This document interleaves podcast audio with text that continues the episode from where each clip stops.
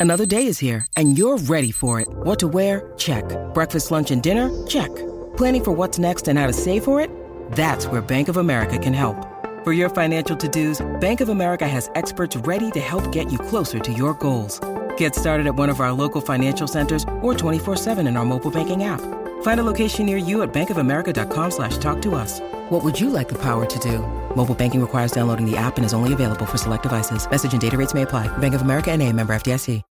When you need mealtime inspiration, it's worth shopping Kroger, where you'll find over 30,000 mouthwatering choices that excite your inner foodie. And no matter what tasty choice you make, you'll enjoy our everyday low prices, plus extra ways to save, like digital coupons worth over $600 each week. You can also save up to $1 off per gallon at the pump with fuel points. More savings and more inspiring flavors make shopping Kroger worth it every time. Kroger, fresh for everyone. Fuel restrictions apply.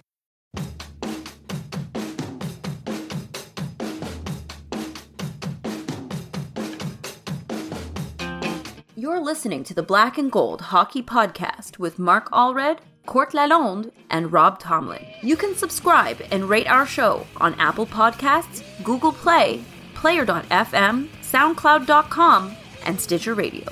You can help the show financially by going to the blackandgoldhockeyblog.com website and clicking on either the amazon.com or fanatics.com banners to the right before shopping online. Now, time to start the Bruins hockey talk from three different countries. Enjoy the show. Orr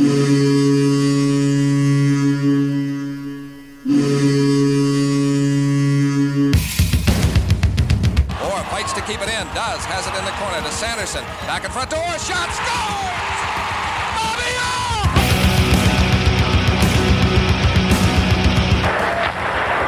Orr! Ray Bourque. Face-off circle to the right of Reggie Lemelin. Fired it down and Whitmore blew it. Bounces down to Bergeron. He takes the space, pulling it wide to the right of Tatar. The snapshot over Mrazek. It's loose, and Bergeron scores!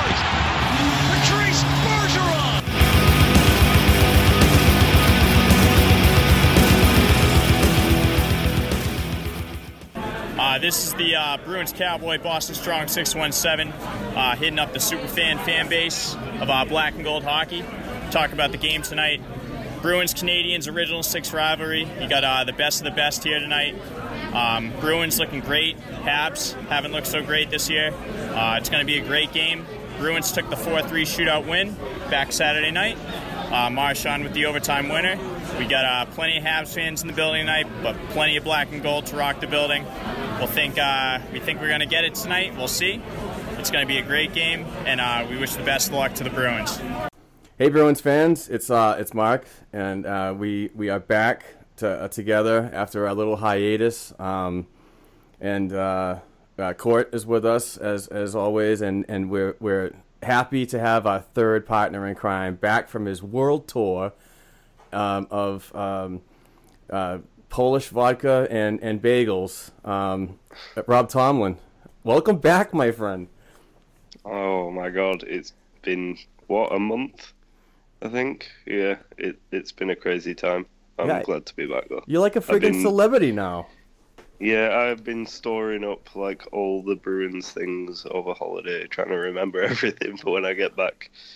It's been a long time, but That's- that's it's really good to be back. I- I'm, I'm I'm happy to have you back, and, and I'm also happy that the, the Black and Gold podcast funds have been drained because of your world tour. So, thank you for that. I'm just No kidding. worries. I'm just there was kidding. funds. There was funds. What are these magic funds? Oh, um, There's no fun. no, but um, we, we did take a, a week off uh, due to the um, the uh, uh, bye week. Uh, so we, we we also made some really big changes that I wanted to mention. Um, uh, the black and gold hockeyblog.com website has uh, has been revamped. We have a new logo. We have a new setup. Uh, we have a bunch of new writers, which I'm really excited about. Um, and we have merchandise. We're selling T-shirts now. So if you if you want to represent what we do and, and, and look damn good at it, uh, please go to blackandgoldhockeyblog.com and just click on the merchandise uh, banner. And uh, it, they're they're great shirts. They're only eighteen dollars, twenty two for uh, uh, two uh, two XL.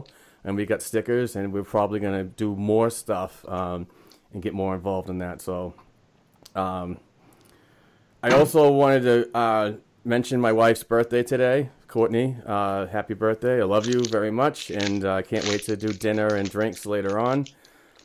And uh, also, um, hence the reason we're doing this on a Saturday and not a Sunday. Yes, because I yeah. I am gonna go out and probably not get totally crazy, but in case I do, I want to be able to rest on Sunday and not be my grumpy old self when I've been drinking. So, um, but I really want to touch on this because this is a very important subject for me. Um, my dear, my dear friend Alan Sullivan, um, he's a photographer for the Boston Bruins and the Providence Bruins and he does other sporting events too. He's he's a class act guy, and he really needs some help. Um, he's got really bad diabetes, and he's lost all his toes on his foot, and he could possibly lose his foot and up to his knee. So I'm really pulling for the guy, and uh, I really want to just mention that uh, he set up a GoFundMe because he's coming on some hard times, and um, please just go to GoFundMe.com and just search. Um, Alan Sullivan save a foot, and you'll see him. Um, you'll see the account right there. And if you can, anything helps. Uh, he's a great guy. He does a great service. Uh, he, uh, he gives us permission to use his photos in our articles. So, and I, I constantly see him around Bruins events. So, um, whatever you can do would be great. I know he'd definitely appreciate it. So, um, yeah. So uh, and, and the up, upgraded uh, website, I want to give credit to um, Thomas Nystrom. He's a new addition onto the uh, to this uh, website and the team. He's done a fantastic job. Um, so, kudos to him and welcome aboard, my friend. Let's just get let's start some uh, some Bruins hockey talk. It's been a while, so let's go back to the Pittsburgh game on January seventh. That was a six to five overtime loss, and then five days off. But the more important game was the first game in Montreal. Um, I, fantastic. I, I, I love these matchups, and I'm I'm really not thrilled about playing this team uh, three times in eight days. But scheduling, it is what it is. Hopefully that gets uh, uh, upgraded next season. But um, the Dallas do you game. Not think, do you not up? think it ruins the uh, the whole rivalry thing a bit with so many games against the Habs in so little time. I I don't I don't think so, but I don't like to have division games like that so bunched up. Um, they they could have done a better job on that, in my opinion. Yeah. Um, I think it had a lot to do. Like today is, um, if you remember last year, we all complained about the schedule till there was no uh, no end and no one could hear us anymore. Um, the Bruins did get a favorable schedule this year. It actually ended up working out in our favor that we didn't have what we had going on. It has to do a lot with travel and arena avail- availabilities. Unfortunately, this can happen. Um, they also probably wanted today's hockey day in Canada. Um, they wanted um, Montreal to play a, a bitter rival like the Boston Bruins. So I guess with scheduling and all that, when they, they pick certain dates that they want teams to play each other, like conveniently, Connor McDavid was in Vegas on his birthday. The Leafs were conveniently, I'm air quoting right now, um, in Vegas on New Year's Eve because you know that that was pure accidental, um, money wise. It, it, made sense. You're either going to have the Rangers, probably the Rangers will be there next year. Um, but when you look at it, they probably pick key dates, and then when they do the they'll do the schedule from there. Right. That they want certain teams to play each other. So it, it just probably my guess, if you look at who they played, they played the Islanders. There wasn't a lot of travel for the Bruins. So even though we have to play the Habs three times, they technically didn't really have to go anywhere. Yeah. And um, yeah, I totally agree. And it, it is all about scheduling and how it's worked out. And that's this is all done in June, so um, the lost in overtime to uh, the Dallas Stars was a troubling one for me, especially at the end. Uh, the just the players falling all over the place. I mean, it happens. And when the Bruins are not a perfect team, so and and to have the Sagan goal, it was just a killer. I mean, once that happened, and Twitter went absolutely crazy with why did we get rid of this guy? And it's just a joke. I wish they'd stop, move on. But um, as I as I said, stop treating him like he's your ex girlfriend and you keep trying to slide into his DMs. Right. Just let it go. Yeah. Let it go, people. Let it go. He's gone. He ain't coming back. You know what? And you know, if the rumors are true, thank God he's gone. That's all I gotta say. Yeah. He he wasn't he wouldn't have been welcome in that dressing room. Doesn't matter how good he is with that hockey. And uh, and Wednesday night was a game that I was privileged to go to, and I really wish that you guys were closer, because um, uh, a great person that I've been in touch with, uh, his name's J.C. Guilford, and he um, reached out to me and uh, wanted us to go to this game. Unfortunately, you guys are so far away, um, and I'm not I'm not trying to be a jerk about it, but I I, I, I was the benefit of of going. Um, we had a great time. It was a great game. But more or less, this guy uh, listens to our, our show religiously. He loves it, and he reads our website content. And he's actually, his family owns uh, Guilford Ice Cream, which they make the Bruins Power Play fudge. So, uh, hats off to him. Thank you very much, JC, and the Guilford family for that gracious um, uh, gift. I, I really appreciate it, and uh, and you know, hopefully that we can someday use those tickets for good and get you guys closer to Boston. So. Oh, we, we keep using Rob's uh, all the funds for Rob's vacations, right? So. Yeah. but uh, moving on, uh, the back to back the Montreal and the next night to uh, beat the New York Islanders uh, in Brooklyn five to two. Uh, what this team on back to backs this season has been very surprising to me. Um, they've done so much better and more prepared for these games. Um, both goaltenders have been up for it, uh, and and the teams have been. Uh, they just don't seem like they're very tired. Um, you might see it a little bit in the first period, but all of a sudden it's like midway through the first, and, and even after the first intermission, this team just seems to be so re-energized. Uh, it must be Bruce Cassidy in the locker room giving it to him, but uh, you're seeing the positive results after that. And the best part about it is this, this Bruins team is holding leads, which is absolutely incredible. Um, and to end the end the week, um, tonight they play the Montreal Canadiens again. It, it's just um, another great battle that I can't wait for. Um, so, and that's at seven o'clock at the uh, at the Bell Center. So, that's it for that. Um, any thoughts on uh, any games that you guys saw this week at all, or last week rather? Well, the New York Islanders weren't they first in goals for? Yes. Um, Yeah. In the league, and we uh, was that they scored one Two. early on as uh, well. Yeah, the, the, Matt Barzal got the assist on that first goal, didn't he? Oh, we- like really don't- early on. We don't say that name. Well, yeah, but the the whole thing was in that game. All you heard about was, oh, Matt Barzal assists like early on, and blah blah blah. We could have had Matt Barzal. Yeah. But then Oh no, there was Like- only one person saying that over and over and over and over again. I heard I heard a few people. Well, I saw a few people on Twitter talking about it, Mhm. and it's kind of like I, I get it. I I get like there's passionate fans for the whole like oh we should have had this guy, we should have had that guy, but every team has bad picks. Every team. And we don't even know if that's a bad pick yet because there's two guys that haven't even played in the NHL. Right. So Two of the three in the first round. So yeah, and the guy who has played in the NHL has been very good. So Yeah. Very solid two-way hockey player, and he Yeah. can score. Yeah. And played great against the Islanders. yeah. Uh, speaking of Matt Barzal, I, I totally forgot to mention this, but um, uh, stay tuned later on for my interview with uh, the draft analyst uh, Steve Kournianos.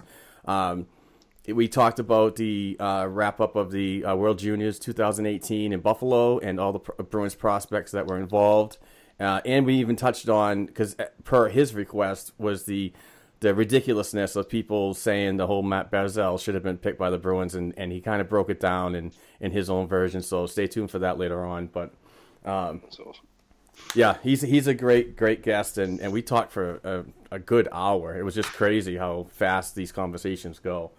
Um, but uh, the upcoming week, we got um, New Jersey and on Tuesday night at home, and um, on the road on Thursday against Ottawa. And to wrap up the month of January, uh, the Anaheim Mighty Ducks uh, come to the TD Garden on the 30th. So, um, uh, kind of a light schedule, uh, even after the bye week. I, I think this is a good time to, to have this because, if I'm not mistaken, March is going to be absolutely crazy. Um, and I can actually look it up now. February is going to be crazy with a lot of back to backs, and uh, definitely March. Uh, we have two back to backs in a row.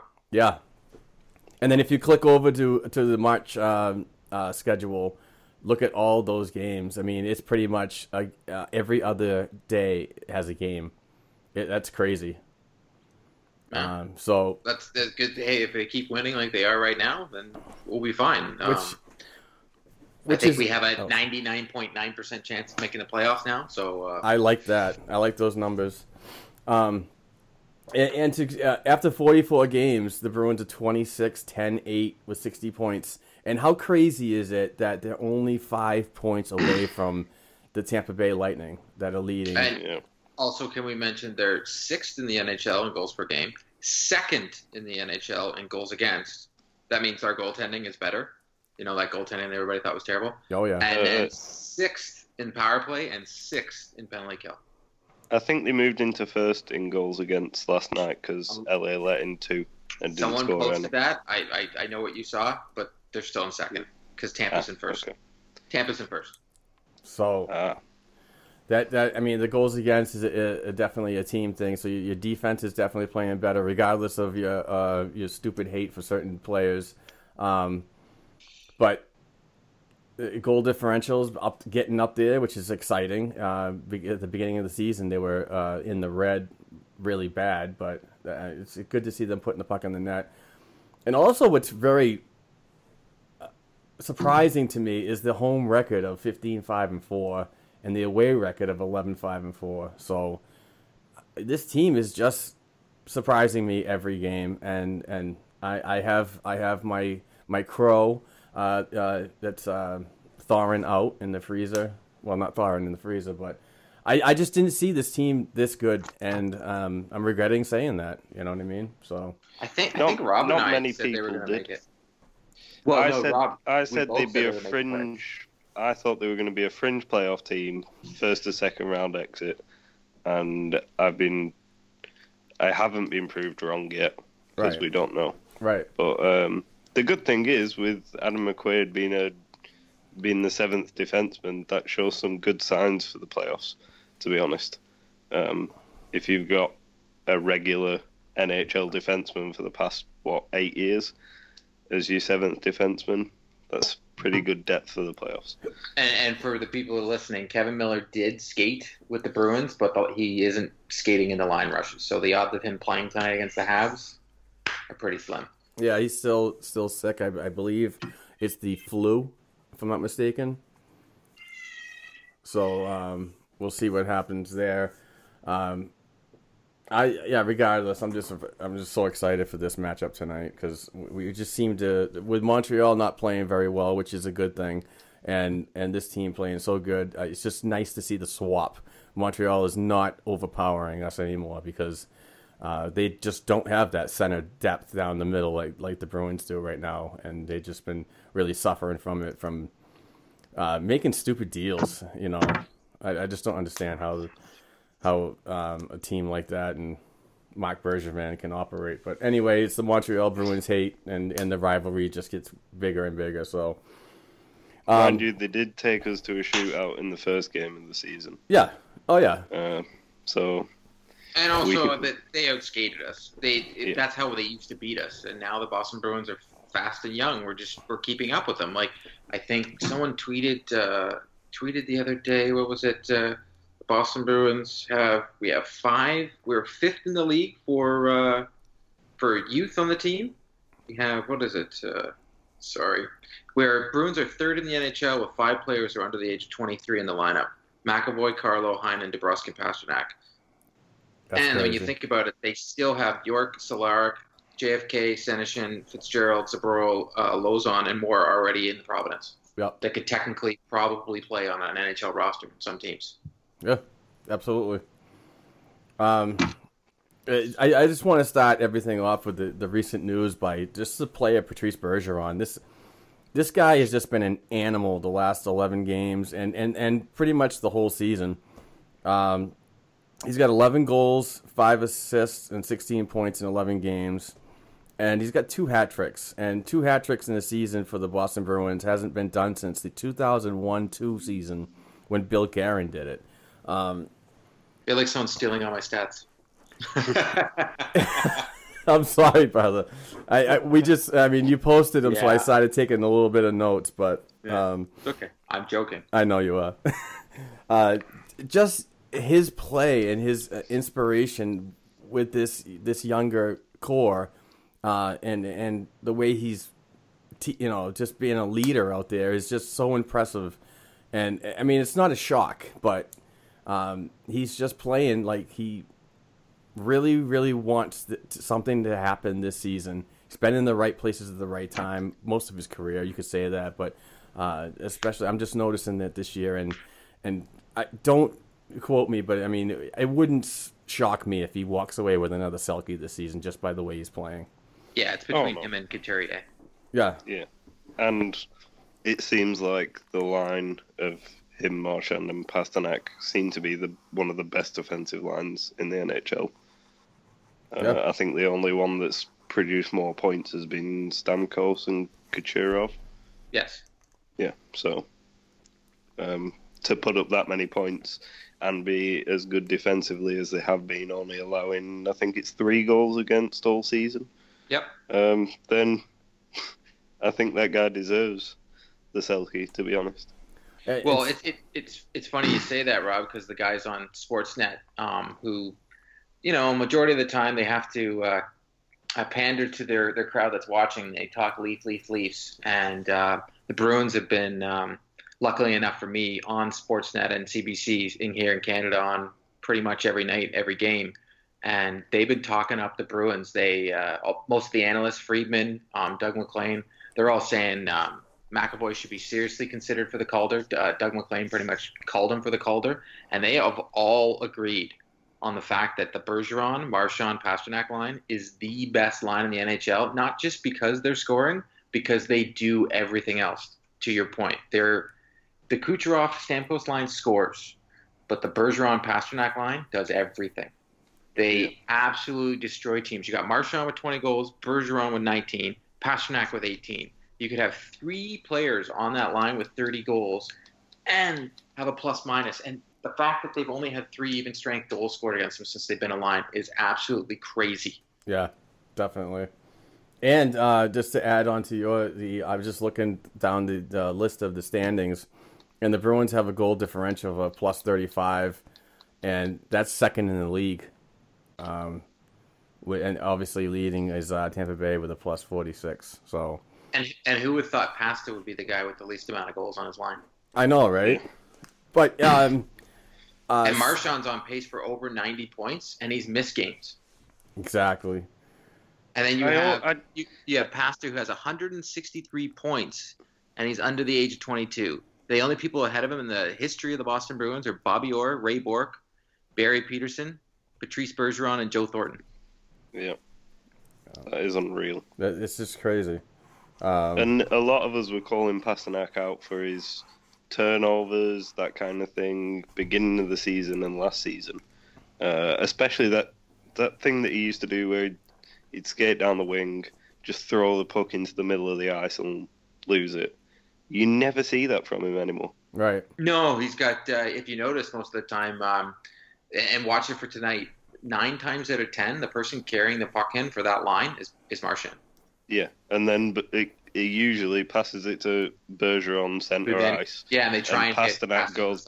Yeah, he goes back door on his off wing, and I think it was you that said this court. He's definitely becoming an Ovi style shooter from that left circle.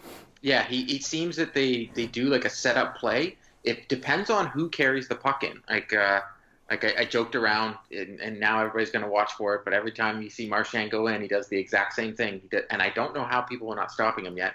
But he does this spinorama thing that he does. He does the spin every single time. He brings the puck in, does the spin, and tries to hit the outlet, um, either to the defense or Bergeron, and they try and bring the puck around. And that's when you start seeing um, it's like a shark in the water. You just see Pastrnak just, just circling and circling, and looking for a spot, and then breaking in to try and get a shot on net.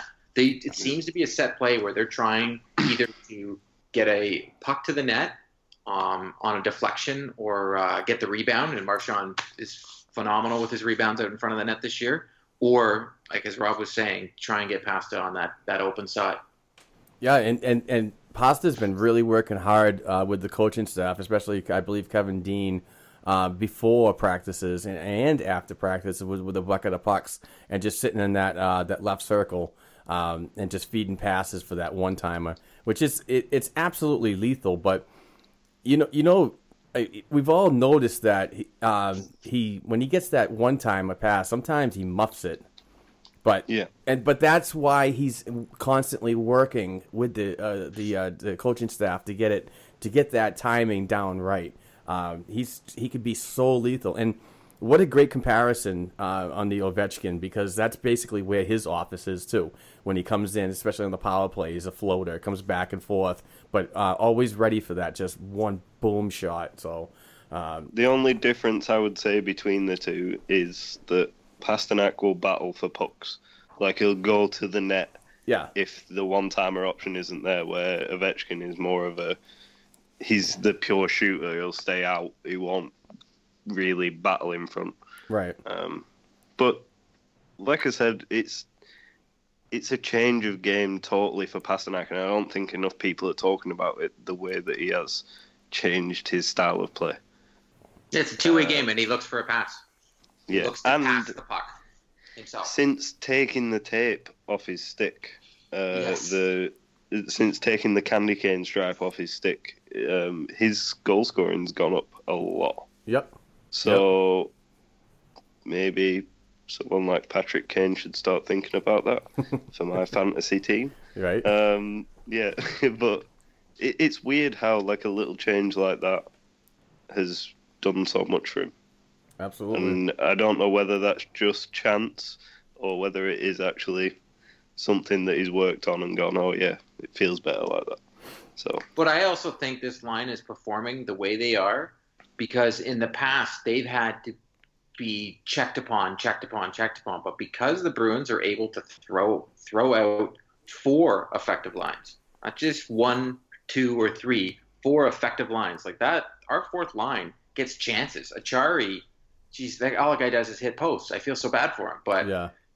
they're so effective at keeping the puck in the zone. And if you if you notice when we when the Bruins are having trouble um, controlling plays, Cassidy will throw out the Nash Backes um, Heinen line, and that line will keep the puck in the opposite team zone the whole time.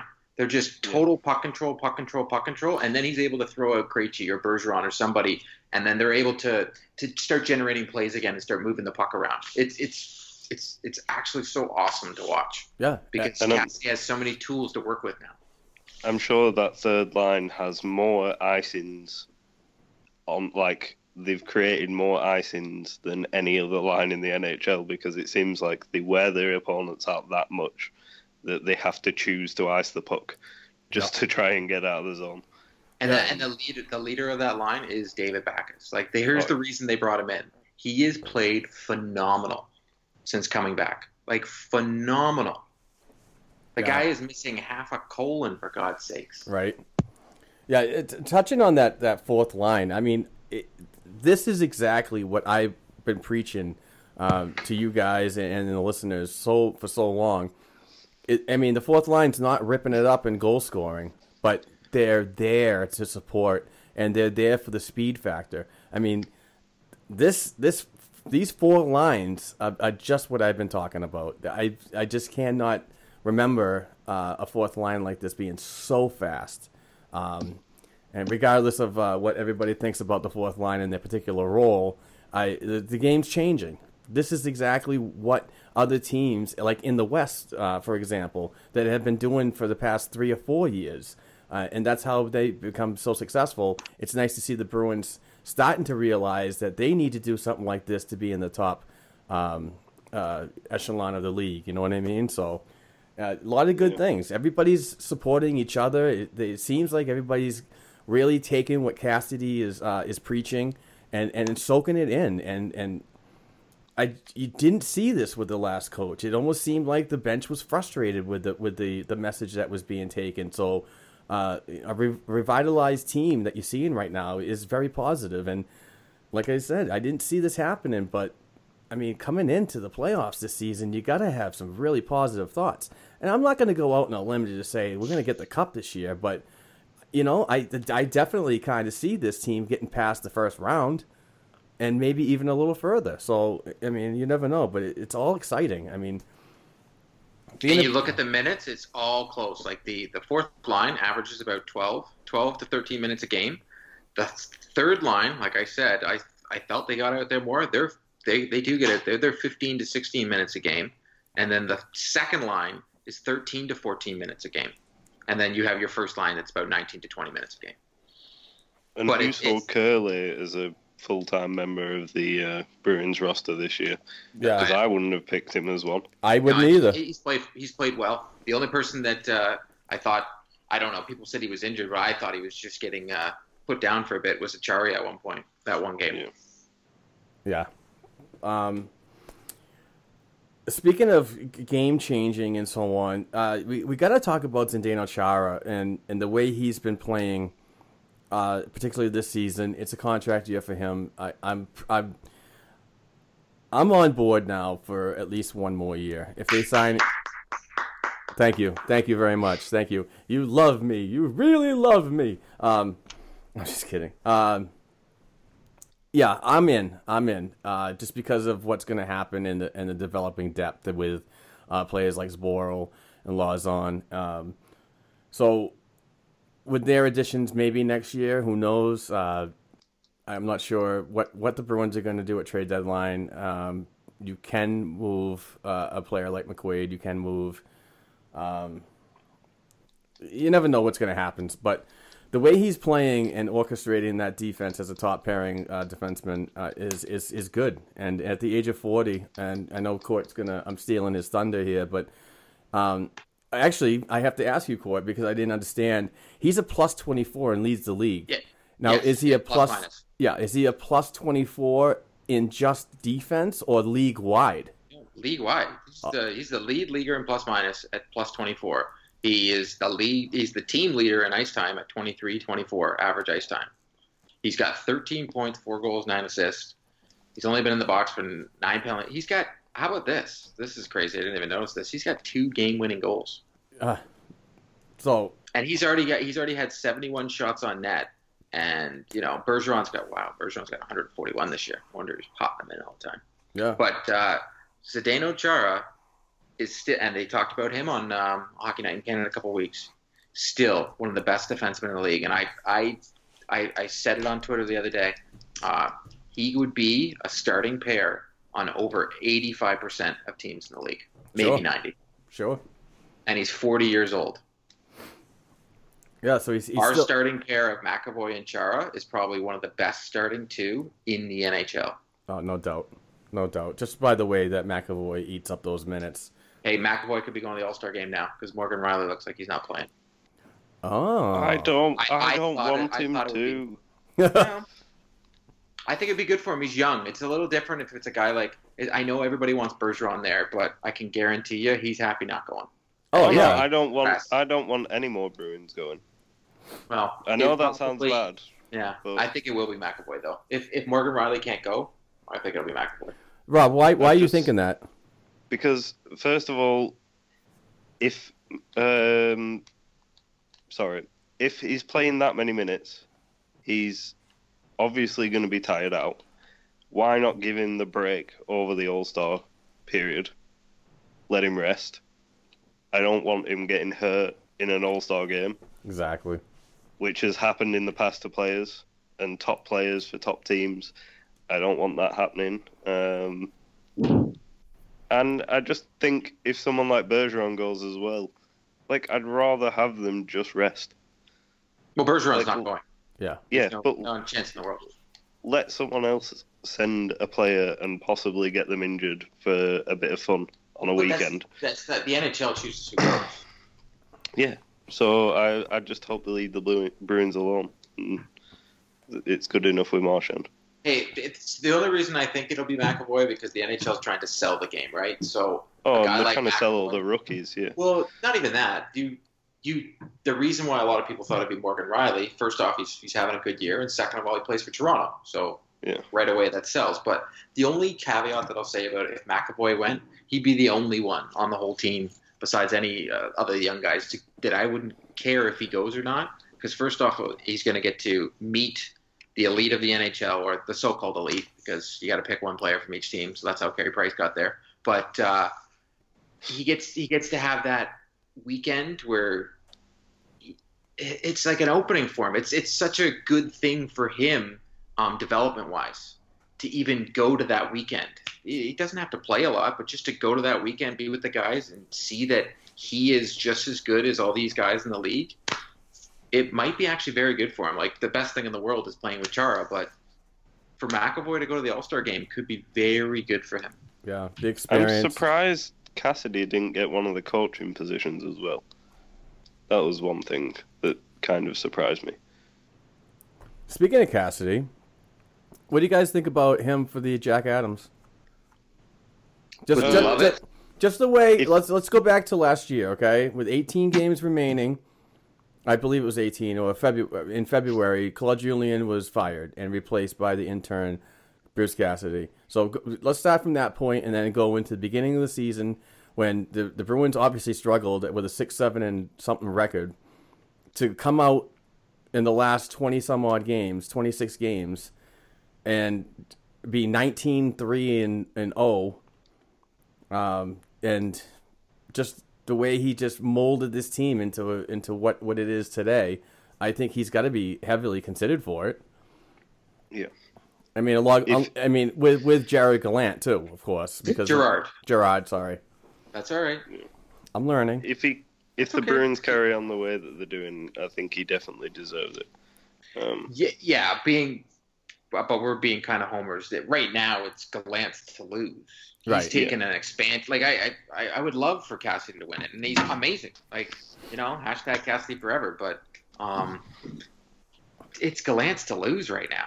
Yeah, I, it sucks for Gallant last night losing to Florida, but uh, I'm sure he wanted of all games he wanted to win that one. But uh, if Vegas makes the playoffs and stays where they are, it's going to be tough to not give it to that guy.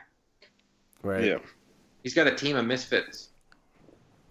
yeah, and just, yeah, and he's turned a lot of their careers around.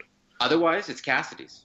It's 100%. I don't see any other coach besides maybe um, uh, Maurice over in Winnipeg. yeah, yeah.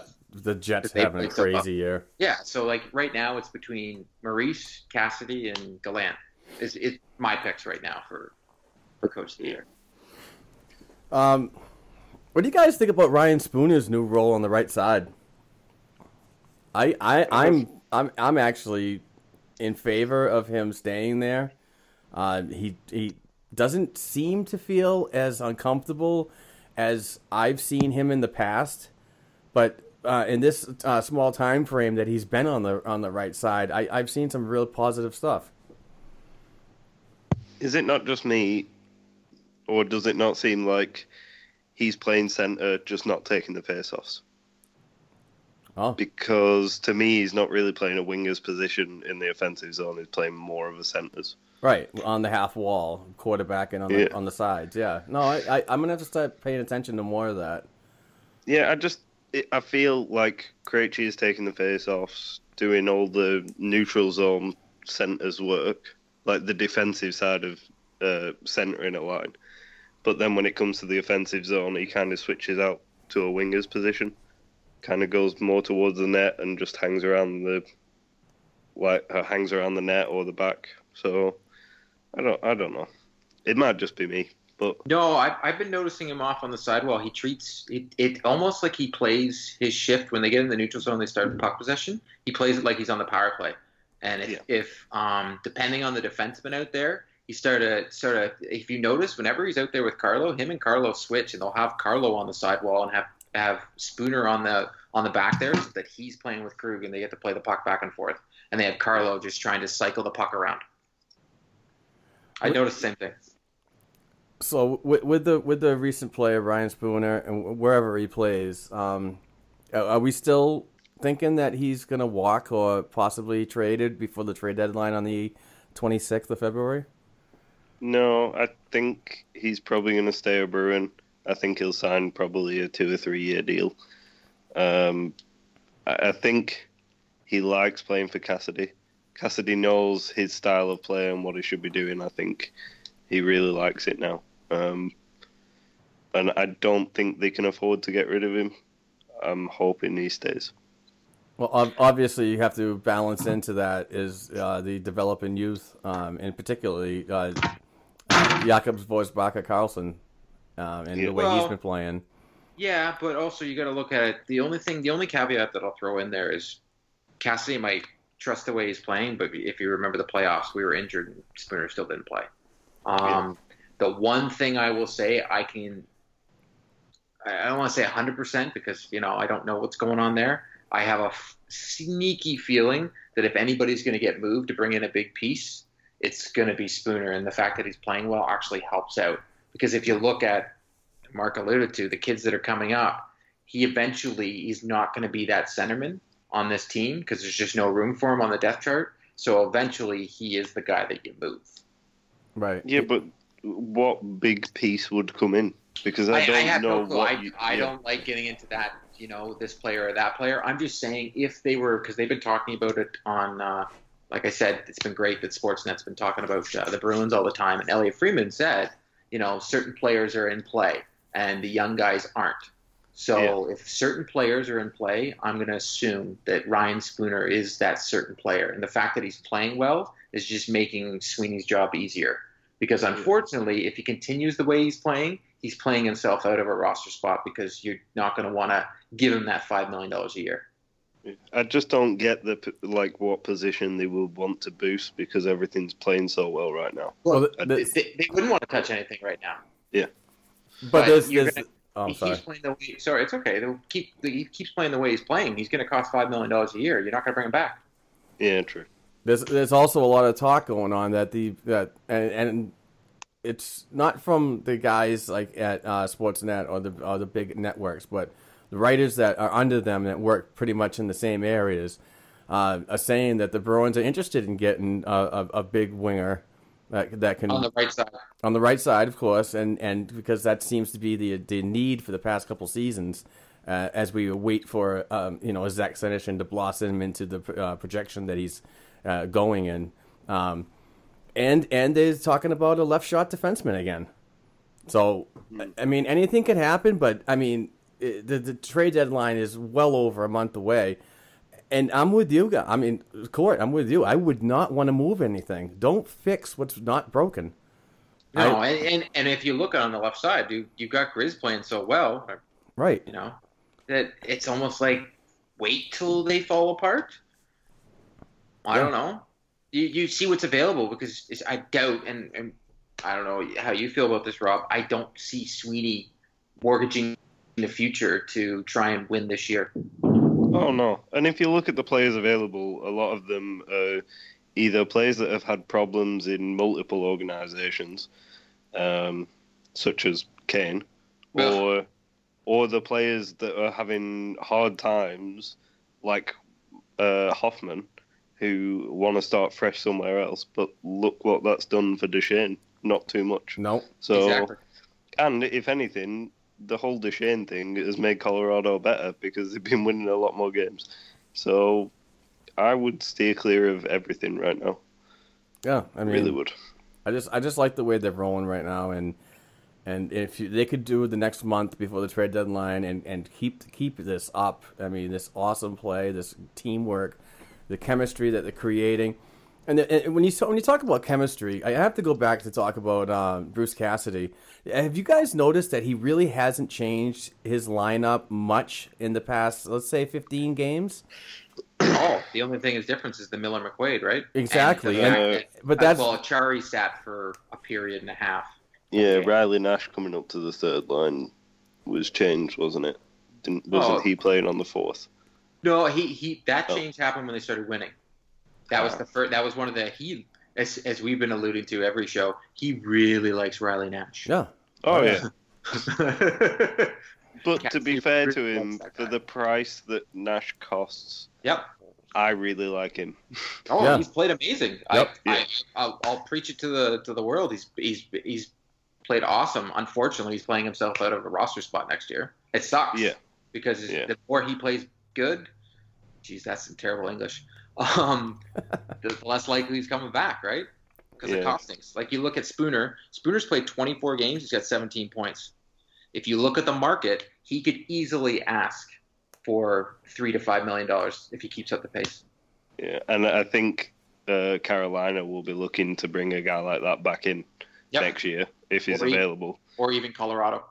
Yeah. Oh yeah, because that guy can play third or fourth line all season long, and if you have a problem in your top six, he's there again. So I I don't get people who bash on him because there's a lot of people do, uh, and wonder why he's so liked by management. But I, I, I just think he's a top quality player. I think he's Yeah. really underrated. Yeah, and I, at, at I don't have a 20 problem with anybody on this roster. uh, Yeah. I don't They're all either. playing well. Not anymore. I mean, Riley Nash at 28 and a $900,000 salary is definitely going to get an upgrade. Uh, he's young enough to, to still have um, a decent uh, career in the NHL, and whether it's with Boston or another team, um, it, he's going to fit in well. Like like and and just the fact is that he's a versatile forward, uh, playing center and on the right side makes him a, a high commodity right there. and, and who to say next year that that spot isn't Donato's? Right, right. Oh yeah, And on and, and Bjork, Bjork and JFK are both playing well in Providence. So Exactly. And you talk about Ryan Donato, the uh, Jimmy Vesey crap is already starting up again. that's okay. I just ignore. I, I I literally on on Twitter now. I've made a new rule. If you tweet something and it sounds stupid to me and you're less intelligent, I unfollow and block you, or or, just, or mute you. I'm just done with it. I'm as soon as like you know I see stupid thing like Carlos the worst defenseman. Yeah, you you're Oh. just you're just an idiot. Or or trade Tuukka or like just I'm just done with it. So I just keep if you look at who I'm following now or look who I I, I literally am talking to as I put it intelligent hockey people. Otherwise you're just I, I'm done with it. I don't want to sound bougie. I just don't care. I just don't want to. I don't want to be inundated with negative stupidity. there was an interview with is it Ted Donato, his dad? Yep. is, isn't Yeah. it? Yeah. Yeah, there was there was an interview with Ted Donato saying that he guarantees that there won't be the Jimmy Vesey thing with his son because his son's already committed himself to the Bruins. Yeah, Not he hasn't signed a contract, but he's like basically said that he's he wants to be a Bruin. That's all he's wanted. yep. Uh, that was the team that he wanted to draft him. So I think that kind of stuff is going to happen to every college player ever. Right. And like I've seen people talking about um, who is the defenseman that you wanted? Was it Robbie Fabbro? Uh, Not Robbie Fabbro. Um, Dante Fabbro. Dante That Fabbro. He, uh, I've seen people saying, "Oh, if he does the Jimmy Vesey thing and the Bruins take him, what a steal!" And I'm like, how can you say that about a guy who's like not even ready for the NHL right now, and just because he's a college player, or he's not, he's going somewhere other than where he got drafted. Like Yep. it's just stupid. Fa- Leave it Fabbro, alone until it happens. Fabbro's uh, in a an elite class of um, of prospects that Nashville have, and, Oh, and yeah. th- that defense is, is going to be solid for, for many years to come. Um, just with the core that they have now and the developing depth uh, with Fab, um, Dante and and others. Um, jumping on, I, I we we got to do it because um, we we just love Tuukka Rask and I just love saying this because it just feeds more and more to the haters. But uh, 13 0 2 in his last 15 games. He's got some good goals against, and and and his save percentage is always uh, impressive. Um, the month Oh, can of we mention mention that uh, against the the Habs this year so far, he's got a 1.21 goals against average. You know that team that he can't beat, and yeah all that great stuff. yeah never up for big games and, and No, so on. no, poos his pants, right? Yeah, Yeah. that's the other one. Yeah. Yeah. That's intelligent Um, talk right there. See, that's the type of people. I'm just like mute. Have a nice day. but no, he's playing well. Uh, he's he's really I mean, bought into this season. It looks like that he's um, he's definitely sold on what he sees in front of him, and and I, I just think that to have him at, at this level, the way he's playing, is is going to be huge for uh, playoff success, uh, not only in the regular season but playoffs. So. And Dobie, Dobie's played well too. Yeah, and and what a surprise, you know. we talked about it with Matt Kalman uh, on the last show that we had, and, and that was a great interview. Um, but uh, there's, there's heavy consideration uh, when we talked about at the beginning of the show of the, the team goals against average. Uh, the Bruins are in second, right around third or second, whatever. Second. Uh, yeah, second, right behind LA. I mean, this team could literally Yeah. put together um, in, in in the crease uh, a um, a Jennings Trophy. So, Yeah, two point four four eight goals against average right now. As a team. and the last time the last time a Bruins uh, tandem did this was Tim Thomas and uh, Manny Fernandez. And before that was Reggie Lemelin and Andy Moog. Exactly. So, that fucking court dropping the stats. Come on, everybody has that upper deck hockey card of the two of them on it. Yeah, I do we too. All, we all have it. So I, I just love the way Tuukka's playing uh, lately, and he just seems like he's uh, ready to roll. And um, I think we can all just say we love the way the team's playing. yeah, Yeah. yeah, it's not it, it's not one individual on this team. It's everybody coming together and, and supporting each other, which is is something great to see, and we haven't seen it in the, in the past couple of years, in my opinion, anyway. Even though they made the playoffs last year, they just still didn't seem like they were fully bought in, and and and now it's just it's it's so good to see. And we we always talk about players that we're going to need to uh, shed cap for. Uh, Dobie can be added to that list now because he's going to earn a contract next year. Yeah. Um, I, there's no one. McIntyre's not ready. We know that. Um, especially seeing a loaned out goaltender's getting more ice time than him. Uh, and there's no one in the system looks even close to NHL ready goaltending wise. So I think you have to re-sign Dobie on how he's played, and he's going to want a lot more than he's getting paid now. Well, that's. I actually think he might actually take a discount to stay here. Say they're willing to give him a two-year deal because he's the, he's. You might as well call him a suitcase goalie because he plays on a different team all the time. If he's, if they're willing to give him stability and say, here, we'll give you a two-year deal, then I think he's willing to come in at a decent cap hit. But I disagree. If he's wanting to take more than what he's getting now, he will not be back next year. Right. Yeah. Not a chance. Like Sweeney will be like, "Have a nice day." I'm sorry. He, Sweeney has two big players he needs to sign, and one of them he's going to probably try and sign this summer, and that's McAvoy. It's though he's he's you have to look at the future, and you can't be like, "All right, Dobie's playing well. Let's give him uh, a good contract." You're just going to handcuff this team to bring in a goalie that could go downhill. He might have just had a good year. It's a scary, it's a scary thought. Yeah, and I'm not I'm not totally sold on on McIntyre. I mean, if you talk if we had this conversation last year around this time, I'd be all in on on a decision of saving some cap money, bringing in McIntyre to back him up. I mean, that we you definitely increase Tuukka's uh, time in the cre- in the crease, but you don't want to do that. You don't want to burn him out. Having a player like Khudobin right now is is somewhat, you know, given the rest that he needs um, to finish out this regular season. But uh, what's going on in Providence with McIntyre now is he's not playing very well. He's been giving up goals on the regular within a minute of the game to start, and that's not good. It's it's just his preparation doesn't seem like it's it's there this season as it was last year, and but if you're thinking about money now, and you could try to mold him over the summer and, and what he does uh, for the rest of this season, um, you could save money because McIntyre is not going to be a million dollar player. He's going to come in at six hundred fifty thousand, and you could work with the cap that way. But you still need that guy that's going to back him up, back Tuukka up, and, and give him rest. So it's going to be an interesting situation what goes on regardless. Um, and the way Chad Bennington's, I mean, I'm sorry, um, Jordan Binnington's playing the guy, the goaltender on loan, and the, the guy's an all star. He's not even Bruins property, and he's and he's outplaying, uh, you know, a Bruins. I don't technically consider uh, McIntyre a prospect anymore because he signed a two way deal. So um, he's just outplaying a guy that's that is Bruins property. So Um, It's gonna it's gonna be interesting to see what happens in that. I mean, maybe maybe the uh, the Bruins give a draft pick to St. Louis, and then now he'll be a full time Bruin in the organization. Who knows? But he's I playing would well. love them to do that. It was just so Adam McQuaid will be in the lineup tonight, and Kevan Miller is still working his way back after illness, as per Bruce Cassidy. and that's his third straight game. So, and I thought I thought McQuaid played well on Wednesday night when I went and saw the game. I thought he, Yeah. I saw him jump into the play one time. I was like, "What?" yeah, I know, right? Um, but what I did notice, his shifts were very limited. Yes.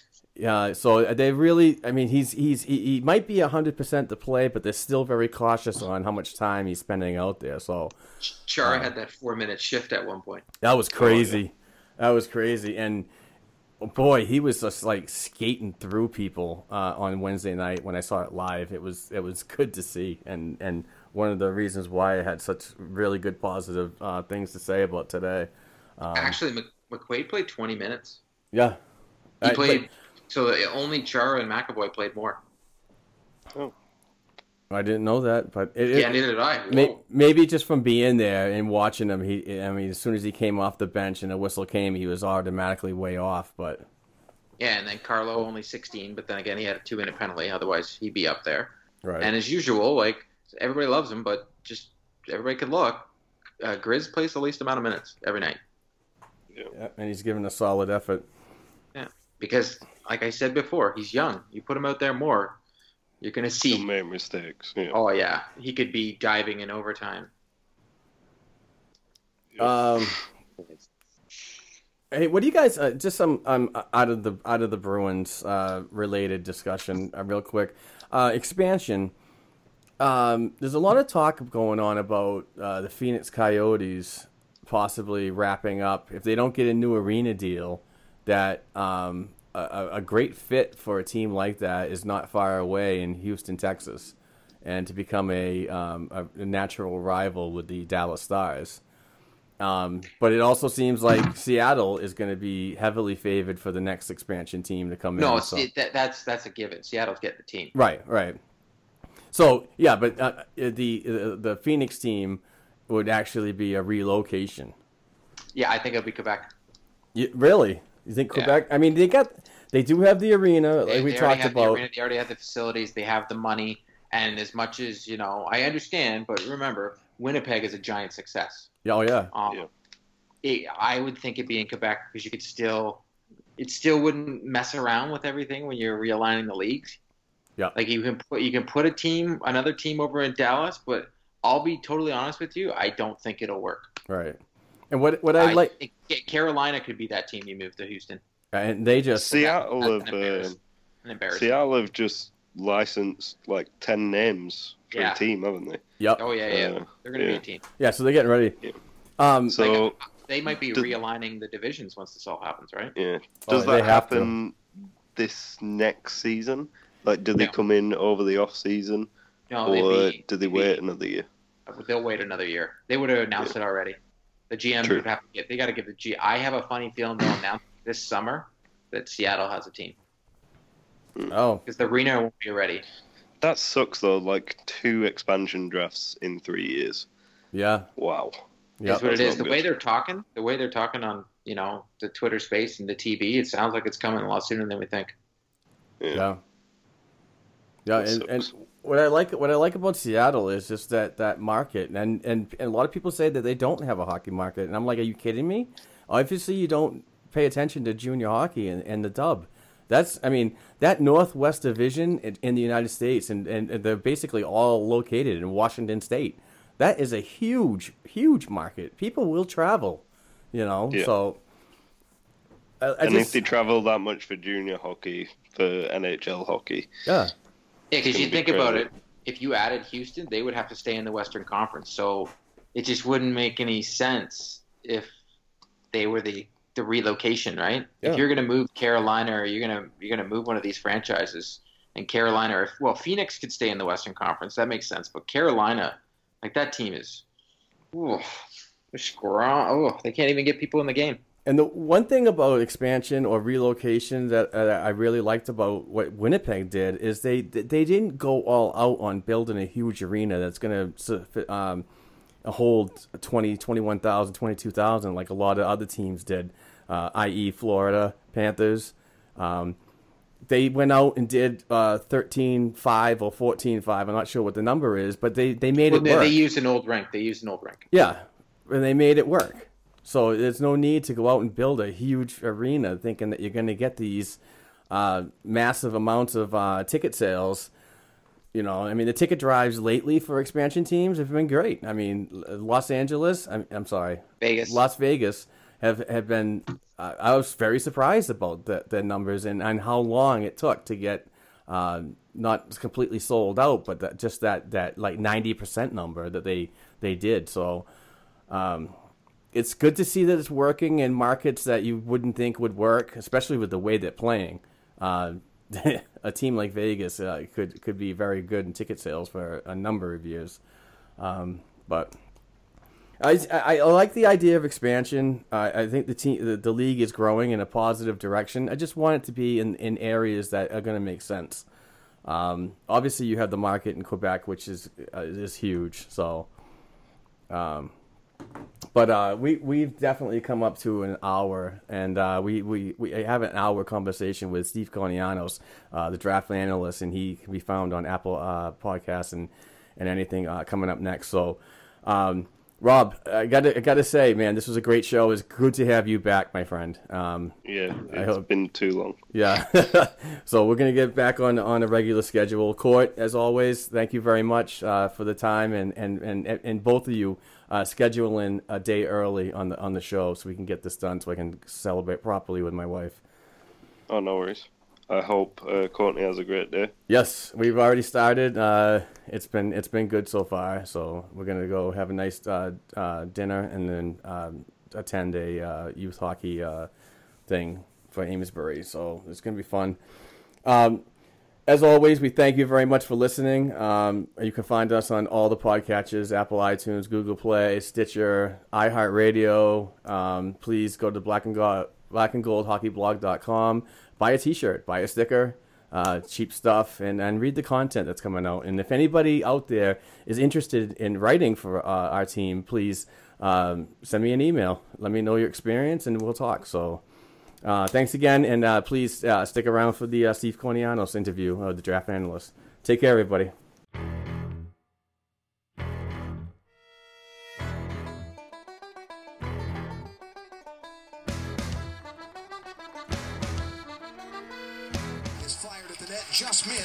By JT Compher. Here's Notre Dame back the other way. Bjork fires, scores. Notre Dame ties it up.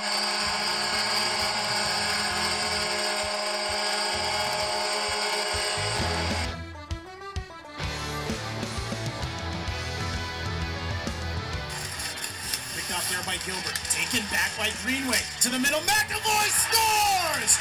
Unloads a one-timer, and it's a 3-1 lead for the Terriers.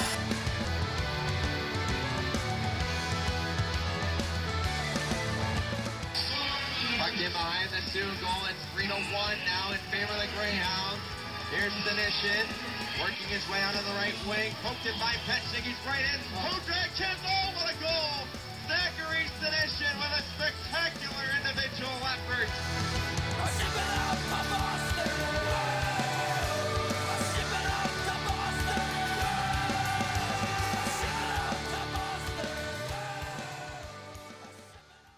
Hey Bruins fans, as mentioned earlier in the podcast, we're going to talk a little prospect uh, with um, my guest, uh, and he's a former, he's a returning guest actually, and uh, he's uh, an NHL draft analyst uh, and hockey historian.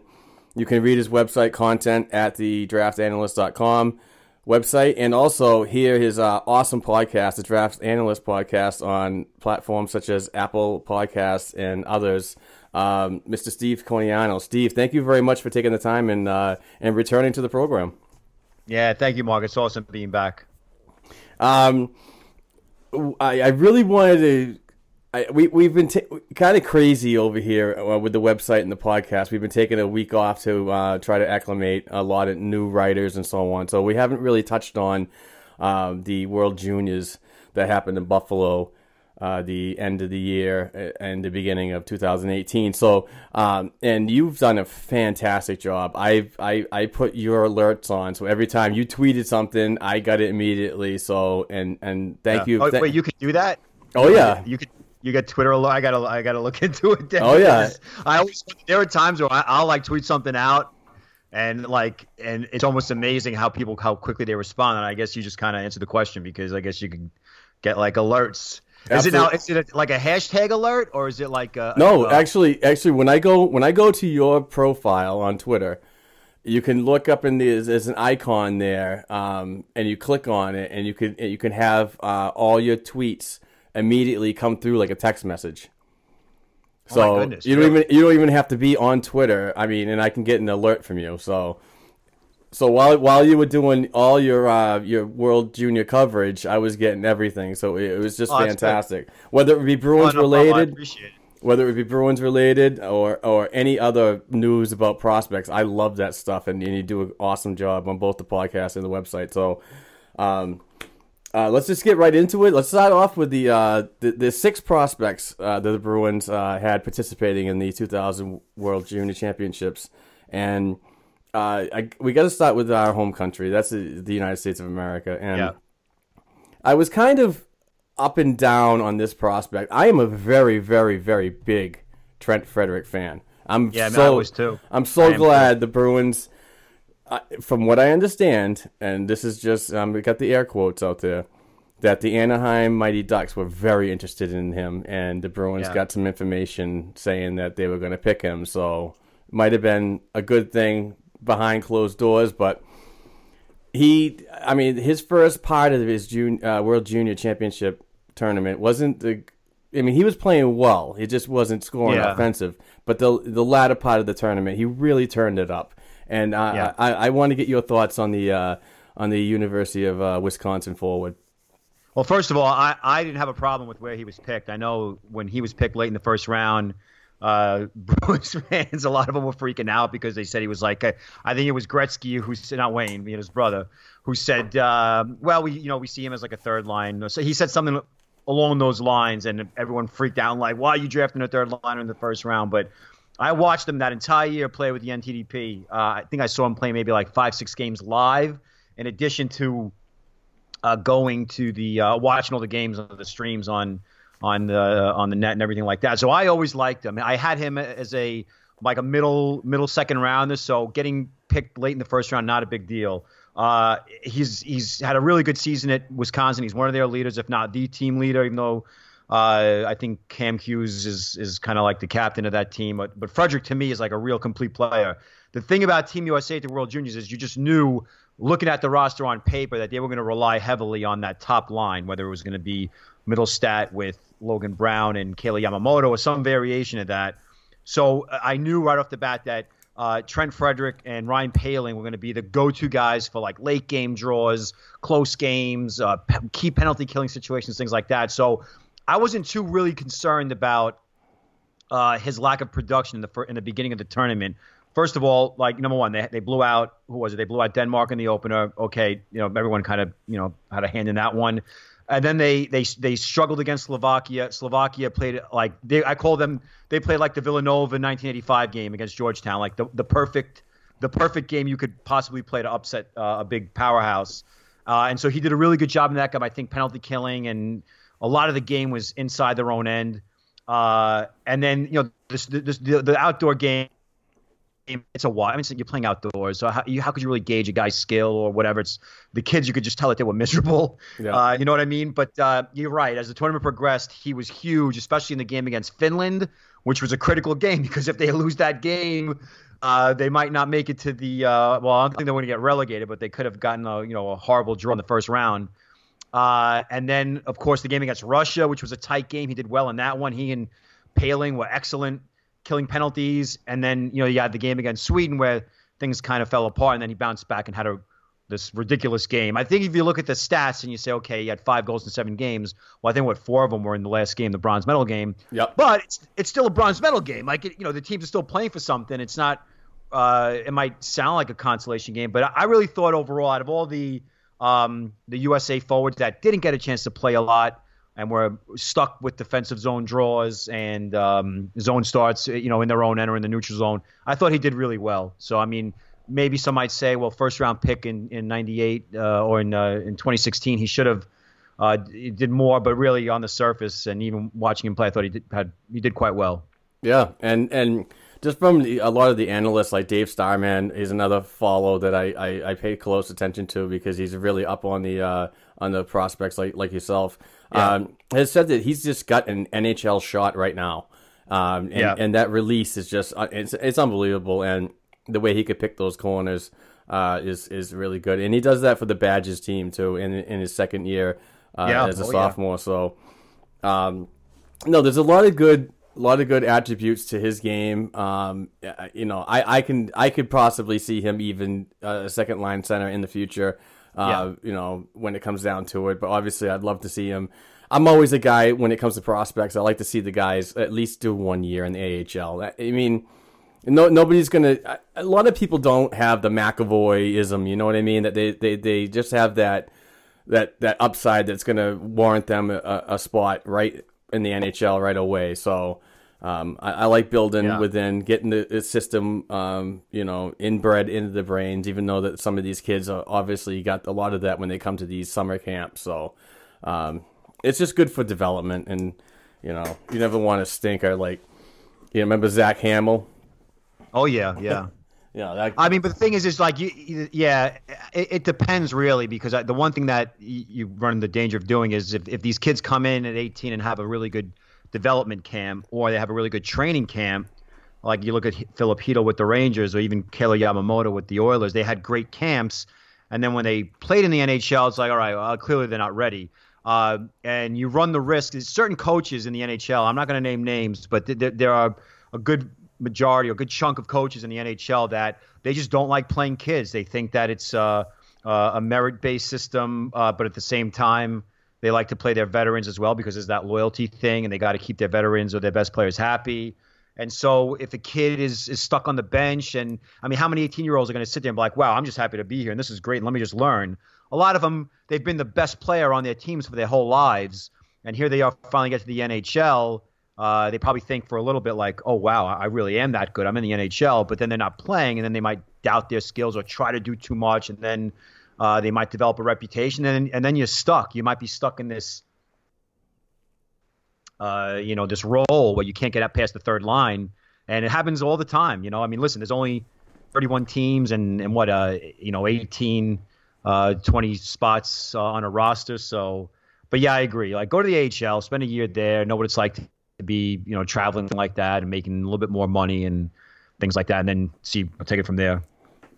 Um, jump into the blue line uh, for the United States team during the World Junior Championships. Uh, Ryan Lindgren, I thought had a tremendous tournament, even though that I mean, you look at his stats; they weren't all there, but the the dude was a truck, man. That uh, that yeah. kid, that kid has just got really good vision when uh, opponent opponents come into that zone and, and that defensive coverage uh, he immediately just uh, attacks to. Um, what are your thoughts on Ryan? Well, yeah, he's a he's a typical Bruins, uh, I guess, player. If you even want to go back to the old school, like he's a he's a heavy hitter. He's thick, uh, pretty good size, and uh, he'll he'll stand up at the blue line. He doesn't really budge an inch. Uh, I think both he and Adam Fox, you know, last year's team that won the title or won the, the, the gold, you know, they had McAvoy, they had I think they had Caleb Jones too, and those two guys were very kind of like confident with the puck and willing to, uh, you know, with their partners, they had a lot of uh, chemistry and they understood, okay, I know when to attack, when not to attack. I think I don't think Lindgren and Fox this year were, were able to fill that that void, I guess, or that uh, left by McAvoy and Jones. Uh, I, I, like the fact that he's physical. I think he did really good job on the penalty kill. Uh, but you know, the problem is when you're a defensive defenseman or when you have an offensive minded partner and you like to move the puck yourself, you really have to, I guess, like kind of tighten it up a little bit and just say, hey, you know what? It's his puck. Let him go do his thing. The U.S. defensemen now we're rushing the puck. Guys like Quinn Hughes, Scott Perunovich, and Adam Fox, they, they, were all over the place, and they put their partners in precarious situations.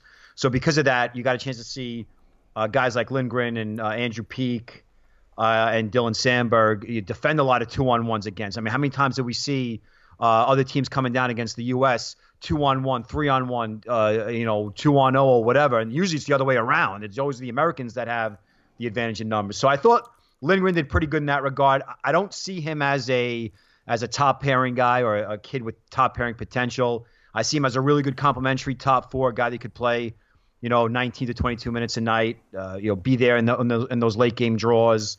Uh, and of course, he's very physical, very tough to beat in the corners. So you're not going to get a lot of points from him. That's just not his game. He does have good vision, like you said. He's good with his outlet passes, and he can spring guys for breakaways. But um, you know, what I was looking at when I look at prospects that got drafted pretty high, I want to say, okay, well, can they take, I guess, the next step? Can they exceed expectations? There's nothing wrong if they meet expectations, uh, but I want to see if they exceed it. And I don't think really anybody outside of a few players on Team USA uh, exceeded expectations. I think they all did is pretty much what we expected them to do. Uh, when you when you think about comparisons, um, for me anyway, when you talk about Ryan Lindgren and the way he uses his body, um, when opponents come into the zone. Uh, that hip check it just just brings me back to Ray Bourque and the way that he got his body yeah. low and just devastated players along the boards. It was or, yeah, open ice. Yeah, you know. one of the best, that's for sure. So I mean that's that's kind of my gauge on on how I think of Ryan and, and his in his physicality. But um, uh, and then now jump into goal. Um, we didn't see much of Jeremy Swayman. Uh, he's a University of Maine prospect. oh, he did get in some game in the bronze medal. I think it was only a couple minutes uh, just to get him. Yeah, yeah, get yeah, him in yeah. there. But um, something like that. Yeah, he's. Uh, I I think he's been playing. Uh, he was kind of a surprise pick for me. Uh, I I thought that even though the Bruins didn't have a third round uh, in 2017.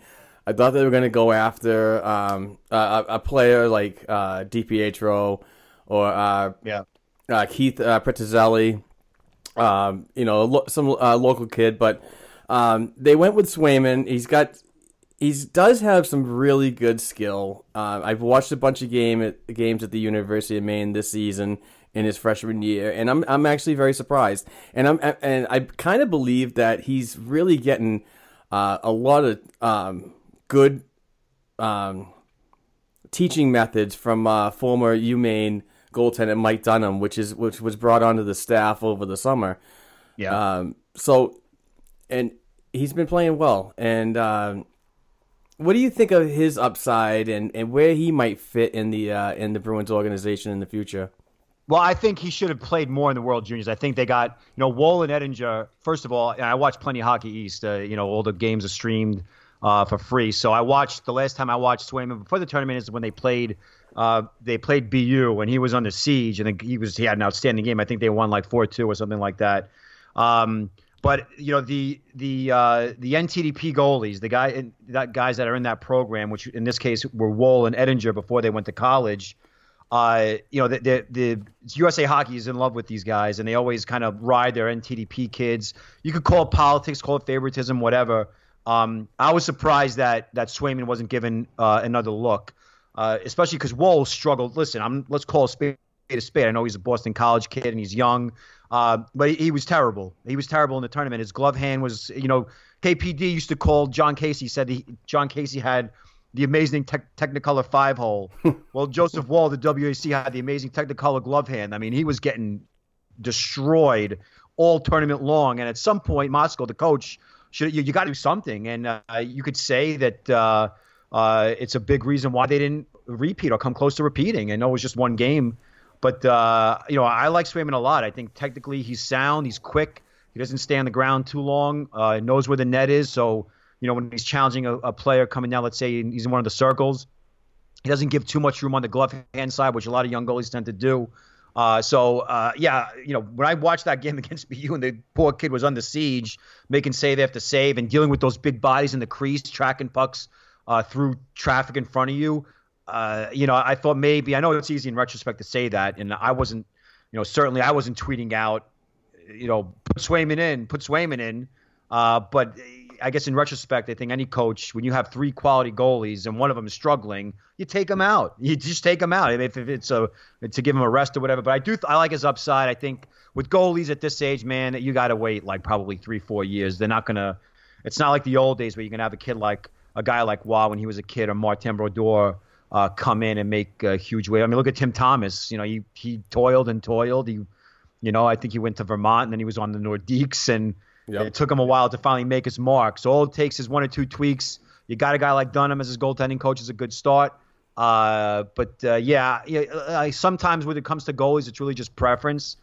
Uh, and what goes on in their personal lives is also a pretty big deal too, because goalies is kind of like uh, they're like pitchers before a game. They're very uh, superstitious and quirky and you know things like that. You know, you read about Carter Hart, the Canadian goalie, which is one of my favorite stories of the World Juniors. Is like he had this he has this thing where he has to be the last person off the ice.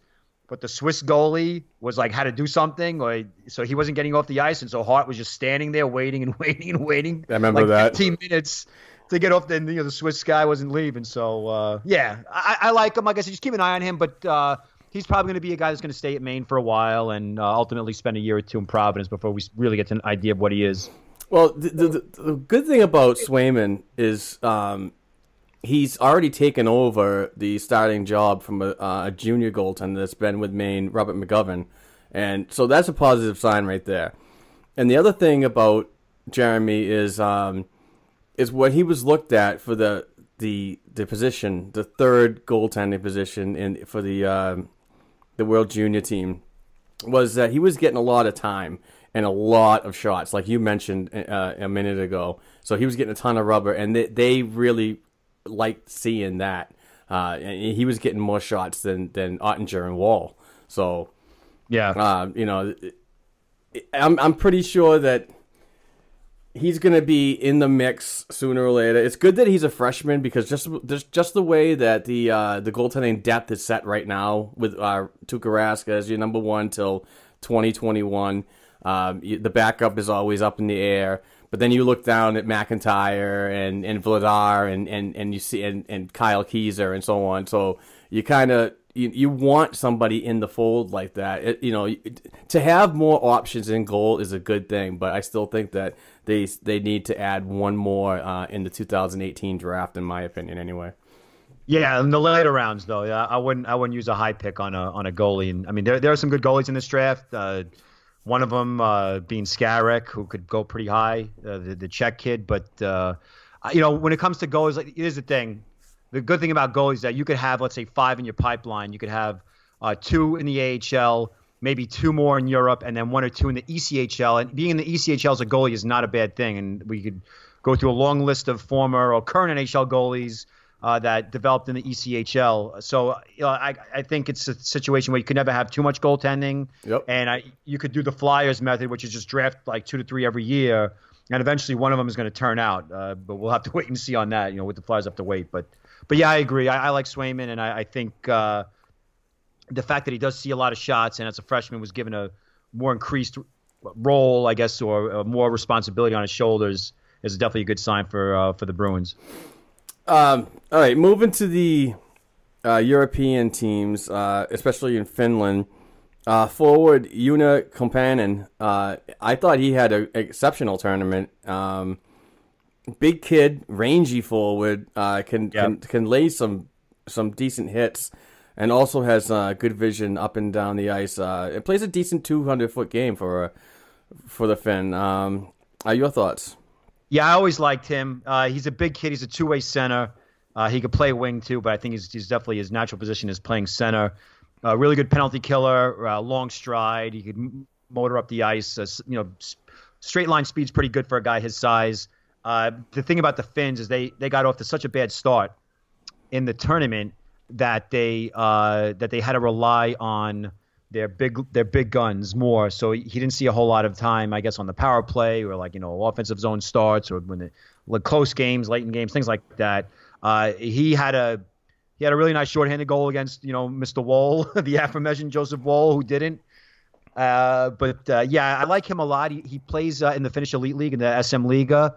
He's one of the top six players there. Uh, and you know, there's talk about him coming over to North America sooner than later. Like you know, when he was drafted, you know, sixth round pick, so uh, a fifth or sixth round pick, but the uh, you know, people called him kind of a raw a raw talent, but he's a smart kid. He's a really good positional two way center. He knows where to position himself. His stick is always in the right place. He's got a re- really good shot. Uh, uh, has good vision. I think he needs to work a little bit more on his, uh, I guess, his creativity. Uh, sometimes he's just a pretty, uh, he's a pretty, I guess you could telegraph what he's doing when he comes down the ice. But overall, I, I think he, I think he had three or four goals in the tournament, and he scored that big uh, short-handed goal against Team USA that started a comeback and ultimately uh, almost uh, got them into overtime. So uh, yeah, I thought he had a strong tournament. Didn't do as well in the in the face-off circle as I thought he would. He's usually a good face-off kid, uh, but he didn't do too well in this tournament. But uh, I, I, like I said, I think the Bruins, when you look into the fifth and sixth round, and you got not only do you have a kid with size and a kid with offensive skills, but the kid, you know, you'll get his progression. He's always been a kid that played for the Finnish teams, you know, U17, U18. But the fact that he was invited and made the team and actually played a decent amount of time uh, at the WJCs, you just you have to be happy with that. Yeah, I, I look forward to seeing him when he when he uh, finally signs his ELC and, uh, and heads on over because uh, I do spend a lot of time in Providence. So um, uh, just the additions of uh, what this organization has done with, with the youth and, and, and replenishing the uh, the prospect pool is has just been great to see and and he'll definitely be a, a huge asset. So yeah. Um, uh, the, the defense core of uh, Team Finland um, and 2017 Bruins first round pick uh, Urho Vaakanainen. Um, this was pretty much my first. I mean, besides the development camp uh, four day duration that I attended, uh, which is basically a show of skills. You know this.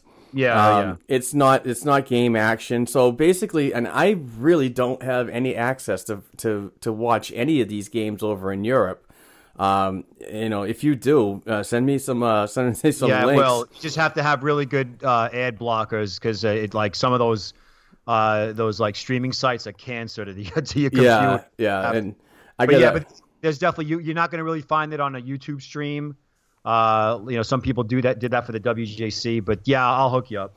Yeah, uh, yeah, I got a 27 inch iMac, and I think the last time I watched that was the one that I, it really just died on me, and I can't afford Yeah. to spend two thousand dollars every year. Yeah.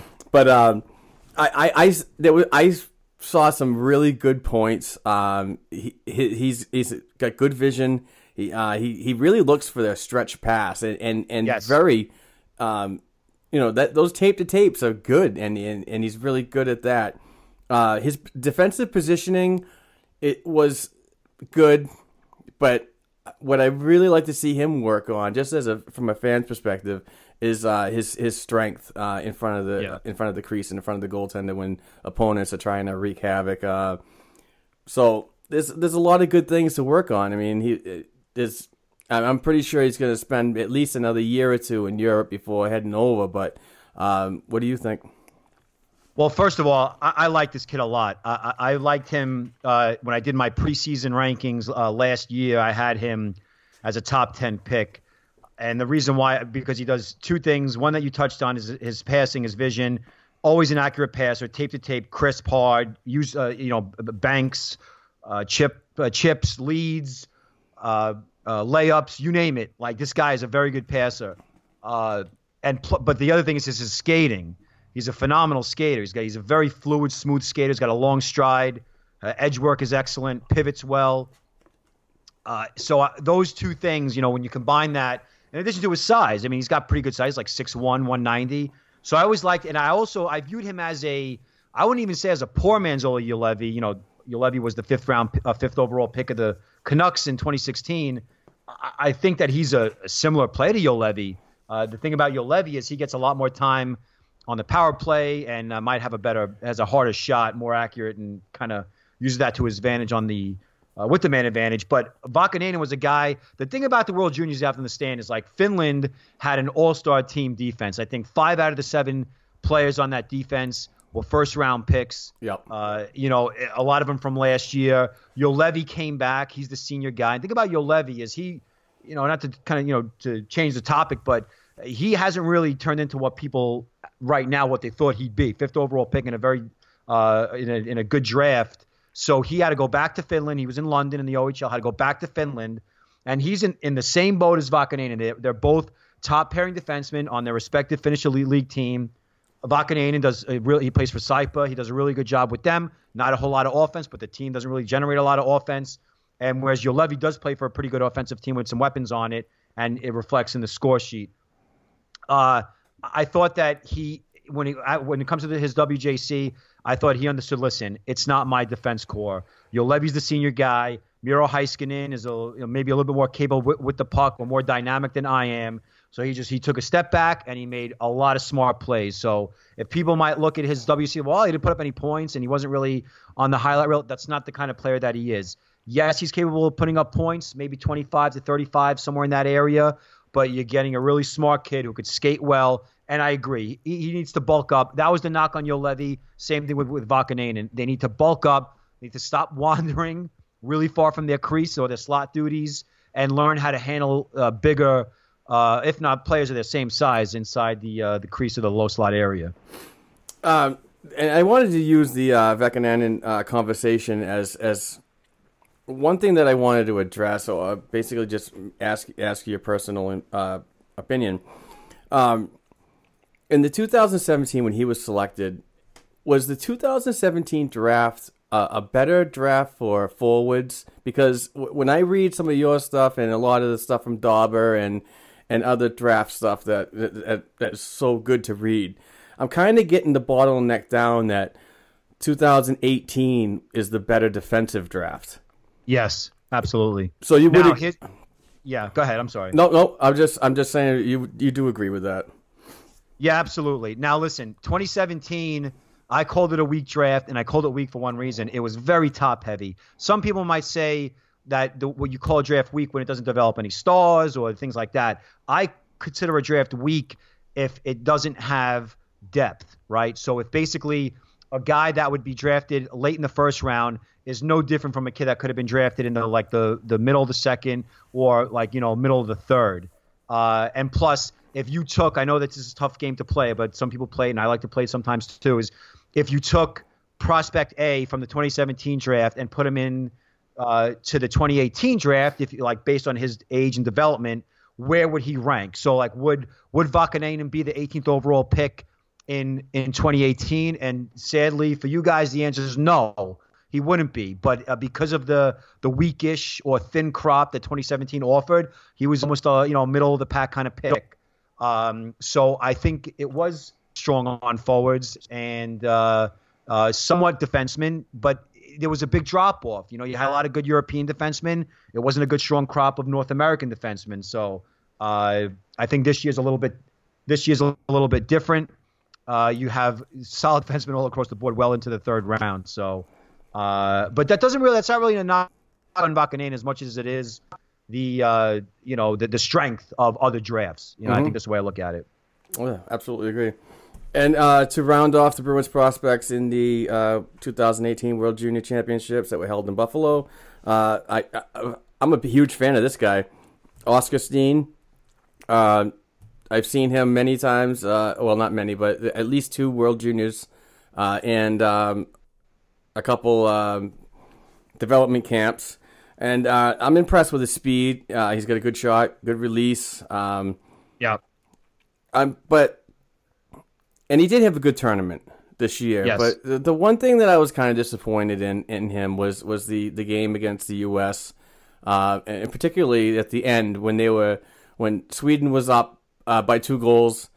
And whether you're up or not, you know what I mean. I was kind of disappointed in the action he took against uh, a player like Kailer Yamamoto, and uh, kind of hacked him in the leg a little bit. And I thought that was, you know, I'm not gonna I'm not gonna base my total opinion on on that, those actions, but uh, there's something he has to work on uh, uh, as he works his way up to being a professional. But um, he does have some really good, good attributes as a young player moving up, and and I think he'd be a, a solid uh, uh, addition to the Bruins' um, uh, depth. And I, I, look forward to seeing him in Providence, obviously to start off. But your thoughts on Steen? Well, the thing is, to, to start off, I always I liked him too. I had him ranked relatively high ish, you know, like a higher than I think he was taken in the sixth round. Uh, and uh, I always liked his shot. He, I always felt he had natural scoring ability, and plus he's uh, not not big. He's he's kind of decent size, but he's got very good wheels. And and he like Koppanen, you know, you got two Bruins draft picks facing the Toronto draft pick in Joseph Woll, and they, they both terrorized him shorthanded on the glove hand. So maybe you know you know Leafs have another reason now to worry about about the Bruins. After the Bruins haven't done enough to terrorize that uh, franchise, they got right. they, they saw their, their their top goaltending prospect, who was a high pick. You know what was the second second round pick, uh, or was he a third round pick? I forget, but. Uh, yeah, I like Steen a lot. Uh, you know, the, the, antics against Yamamoto. Listen, we watch these kids. These kids play so many games, anywhere from 80 to 100 games a year. The, the World Juniors, it, it kind of condenses their entire lives into two weeks uh, here in North America because of the exposure and the media coverage and the, uh, I guess, the pressure that's put on these poor kids, things like that. So I, you know, sometimes you know, t- tempers flare and they they might act in a way that they don't. I've seen is is a little bit. He's a kind of a feisty player. I'd say he's kind of like a borderline pest, uh, like a pepper pot kind of little player. But yep. yeah, I, I thought he he was on that third line. Uh, he he showed really good speed. Was a key player when it came to the penalty kill. So uh, you know, I, I, think when I watched him his uh, his pre-draft year, I, I saw a kid with higher upside offensively. The thing is, though, he plays for Färjestad uh, in Sweden and the elite league. He's in the adult league, and they they're a very good team. They're one of the better teams in the league. And so, it, unless you're something really really special, like a guy like uh, you know Elias Pettersson, but even still, uh, his team isn't you know really that great. Uh, so he's allowed to you're allowed to have an 18, 19 year old kid play top line minutes. Uh, with Färjestad, they have so many prospects and good players on that team that Steen is not going to see a whole lot of ice time, and that reflects in the stats that he has. But uh, yeah, again, when you're going for late round picks, these are the kind of kids that you want. Guys that you know they, they battle, they have speed, they have good hands, they know how to score. Uh, sometimes you want to go the other way and go for the intangibles, uh, toolsy kind of uh, you know player who is mature and you know thinks the game at a high level. But a guy like Steen, you know, he's he's going to probably have a a long road uh, ahead of him in terms of making an NHL roster because just the averages, uh, the numbers say that fifth and sixth round picks usually have it tough uh, when it comes to making it. But I think he he definitely is a uh, a useful player when it comes to his speed and his uh, his ability to kill penalties. Um, real quick, if you could, and I, I, this is something that a lot of uh, Bruins fans have approached me about, and I, I try to tell them that the game's different over in Europe, but it's just not enough for me to honestly say because I really don't know the game that much. But just because a guy has five points in like 20 games over there doesn't mean he's a bad player. Uh, the ice is huge, and there's a lot more mobility. There's a lot more skill to be to be brought in that. It's not all, all, all offensive skill, but it, it, the bigger ice, smaller ice, and, and difference in league is not a knock on a player like this. Is that correct? Yeah. Here's the thing about stat watching, and I, I, I, I before I started doing this when it came to giving my opinions on prospects, I was just like pretty much everybody else, where it's like, oh, well, this guy had three goals last night, so he's got to be a good prospect and he's doing well. I think as the more I've been doing this and the more people I talk to and the more exposure I have to the different leagues, you realize that the, the stats, you got to throw them out the window. And uh, especially when it comes to the, the major junior hockey. And my, the example that I always use is uh, just to show you how fickle – uh, fans could be, and I say fans because it's mostly us fans, because I know that uh, GMs and scouts, uh, I don't think they think the same way that we do when it comes to evaluating uh, a player's progression or development. But it's so odd, isn't it, that if a player is in a lesser league, like uh, in high school or in America or in major junior in Canada, right, and they have like 50 goals, right, and they're just beating up all the 16 and 17, 18 year olds that they can, right, is a better prospect than the guy in Europe who's playing against grown men, guys that have played in the NHL before, is a fourth line player and only has, let's say, five points in, you know, uh, 40 games. And aesthetically, when you look at, at the numbers on a piece of paper on a screen, you say, well, 50 goals is definitely better than four goals. It's just how it's the mentality that fans have. And I'm, I'm trying my best to maybe not really educate, but to, to uh, make the observation, the recommendation that when you're looking at a player's stats, you got to look at the the whole all things considered. You got to look at the kid's role. You got to look at Uh, is he progressing? So if he played nine minutes last year, is he playing 13 minutes this year? Things along those lines. So uh, when it comes to Europe, you, you know, first of all, it's so different. It, the, the lifestyle is different. The culture is different. The on ice culture, the the flow of the game. You know, Mhm. Europe is even a more def- defensive oriented game than people might think. I think it's tougher to score in European leagues, uh, elite leagues, than it is in the OHL, the CHL. Uh, you know, so uh, And that- that yeah, actually- stat watch. Yeah. That actually surprises me with, with, with so much more open ice and ability to move around that it's so much tighter. You would think that it would be more. It's just a system. I, Yeah. I, I'm, I'm, it's not like it used to be. You know, I, I'm a product of the 70s and 80s, and I remember those free flowing open ice games. When you play European teams now, it ain't like that. It, the games are the goalies. First of all, the goalies are bigger. The equipment's bigger. So in a way, no matter even though you have that small advantage uh, in terms of ice surface, uh, the, the game itself, you look at teams like Switzerland, and they all play it. uh, All the World Juniors. There's no run and gun. The Russians, the Russians were epitomized run and gun. They loved uh, running and gun. They just had really good sound defensemen who could play both ends. But uh, every game against Russia is a tight checking, hard fought affair where a lot of things kept to the outside, and a lot of the European leagues are like that as well. Yeah. Um, let's uh, jump away from the World Junior coverage and, and again, thank you very much for everything you've done uh, this year. Oh, no I problem. look, I look forward to the 2019 now. Um, no, hey, you, you, th- hey, I said it. On my, I'm going to Cabo, man. I'm going to go to the Bahamas. I, I am not. I am not. I am not. I spent. You understand how much hate I've gotten? So much like hate mail, and because like you know, I, I put where players ranked when I tweet about them, and the, the the way that they've covered this junior tournament, this last one, because of Rasmus Dahlin and Andrei Svechnikov and Filip Zadina, I said, you know, I can't take it anymore. Yeah. I said, I don't, you know, and then and the uh, the announcers, God bless them. I know that they have a, a tough job, but uh, the main TSN announcers, my good, I had to put I had to put it on mute. I had to put it on. I could not every. It was like a guy's carrying the puck. He could not move two feet without them telling you what junior team he played for, where he was drafted. Like I get it, dude. Right. I get it. They you know, just like everybody was drafted. Everybody on Canada was drafted. Okay, so there's no need to tell everybody where they were drafted. You could do that during the break. Like, oh, there's Drake Batherson. He's an Ottawa prospect. I don't need to know that he's a second round pick or a sixth round pick or whatever. He's about to score, you know, a a goal. So, anyway, Yeah. yeah. next year is going to be a very toned down version. I'm not going to. I'm for. I know, you know, a lot of people like what I do, but uh, it was too much this year. Yeah, I was actually very surprised uh, to to see that tweet. Like, I'm I'm taking a break and so on, but um, Yeah. I, I whatever you do, I, I just hope you do it to the best of, of your ability, bud. And Yeah. Um, I'll be on a beach. I'll, I'll just, I'll, I'll, you know, I'll still have my, my blog open. I'll, send out reports and things like that. But There you go. know, I, I think the Twitter will be a little quiet. Yeah, it, it's just funny how Twitter is, is with, with people's opinions. You know what I mean? This is, these aren't final rankings; these are your thoughts, and, and it's just it's so weird how people just can go off on that. Yeah, some kid, some kid the other day from a message board, he sent me a direct message and said, "You have no credibility. You will not ruin our chance to have the first sweet pick first overall in 30 years."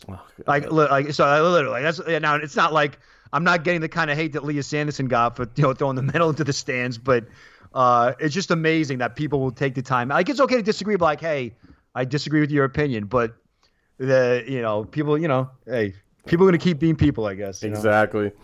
Uh, all right, stepping away from the World Juniors, um, I wanted to talk about uh, three college players at the uh, Bruins prospects. Uh, Ryan Donato is just having a career career year uh, in the ECAC with the uh, Harvard University, um, and a lot of people think that he's gonna possibly. I, I believe from the people that I talked to and uh, his father Ted that I'm getting the notion that he wants to. Education is first for him, but uh, there's a lot of people saying that he could uh, he could leave school early to become a pro. Well, I don't remember. I don't know if I remember Ted when Ted was on at Harvard. and, You know, they won. I think they won the Beanpot, or they he played for the Team USA Olympic team in '92. And so I think right after those Olympics, both he and Steve Heinze, if I if I remember correctly, went right from Team USA to to the Bruins. I don't remember if it was his senior year or if he went back and and finished up his degree, but. Uh, so that, that could play a part in it. I know that he's definitely the best player on, on, on the Crimson this year. They're not having as good as a, a year as I thought they would. They have some pretty strong players on there. You know, they got Adam Fox, uh, they got Jack Badini. Um, you know, next year they'll be getting Oliver Wahlstrom, So I, I thought that uh, maybe they'd be doing more, but I watched the game the other day against uh, who was it against? Was it against uh, Quinnipiac, I think? And yeah, he, he was super impressive. Uh, you know, he's a, he's an athletic kid, really good skater. You know, his dad was more of like a two way guy with some skill, good puck handling, and a good playmaker. But uh, Ryan's more like a a finisher, uh, and he's got pretty good size, uh, strong on his skates. And listen, he, he's had a really good year. He's he's a Hobey Baker nominee, one of the you know many nominees. that They're gonna, I guess, whittle it down to finalists pretty soon. Uh, I think he, didn't he he just get named to Team USA for the Olympics as well. He did. So yeah, so he's going to follow in his father's footsteps. He's going to actually play in the Olympics, which is which is uh, you know, from a prospect standpoint, you want to see younger kids play. I grew up with uh, all the U.S. Olympic teams were uh, were kids, you know, so it's good to see he's going to be there as well.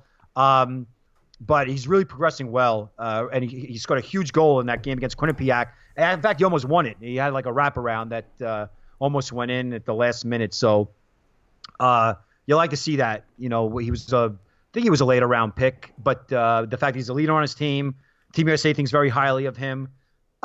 he he has, uh, I guess the Bruins do have a logjam when it comes to their farm system and their their organization. They got a lot of good uh, two way players, and so he's going to have a have to beat out a lot of people uh, to get to the NHL. Uh, I think he's definitely an NHL caliber player. You just have to wonder, like, where do the Bruins? What do they think of him? who are they going to knock below him on their depth chart, and who's, who are they going to rank above him if he's not, you know, let's say all the way at the top. So, uh, yeah, I, he's the kind of kid that. Uh, now, the only thing is, I don't know if he'll by playing for Team USA. I got to look at the calendar, but I don't know if he's going to miss the Beanpot, uh, which is of course is always a big deal. So, uh, but yeah, definitely one of their better non NHL or AHL prospects.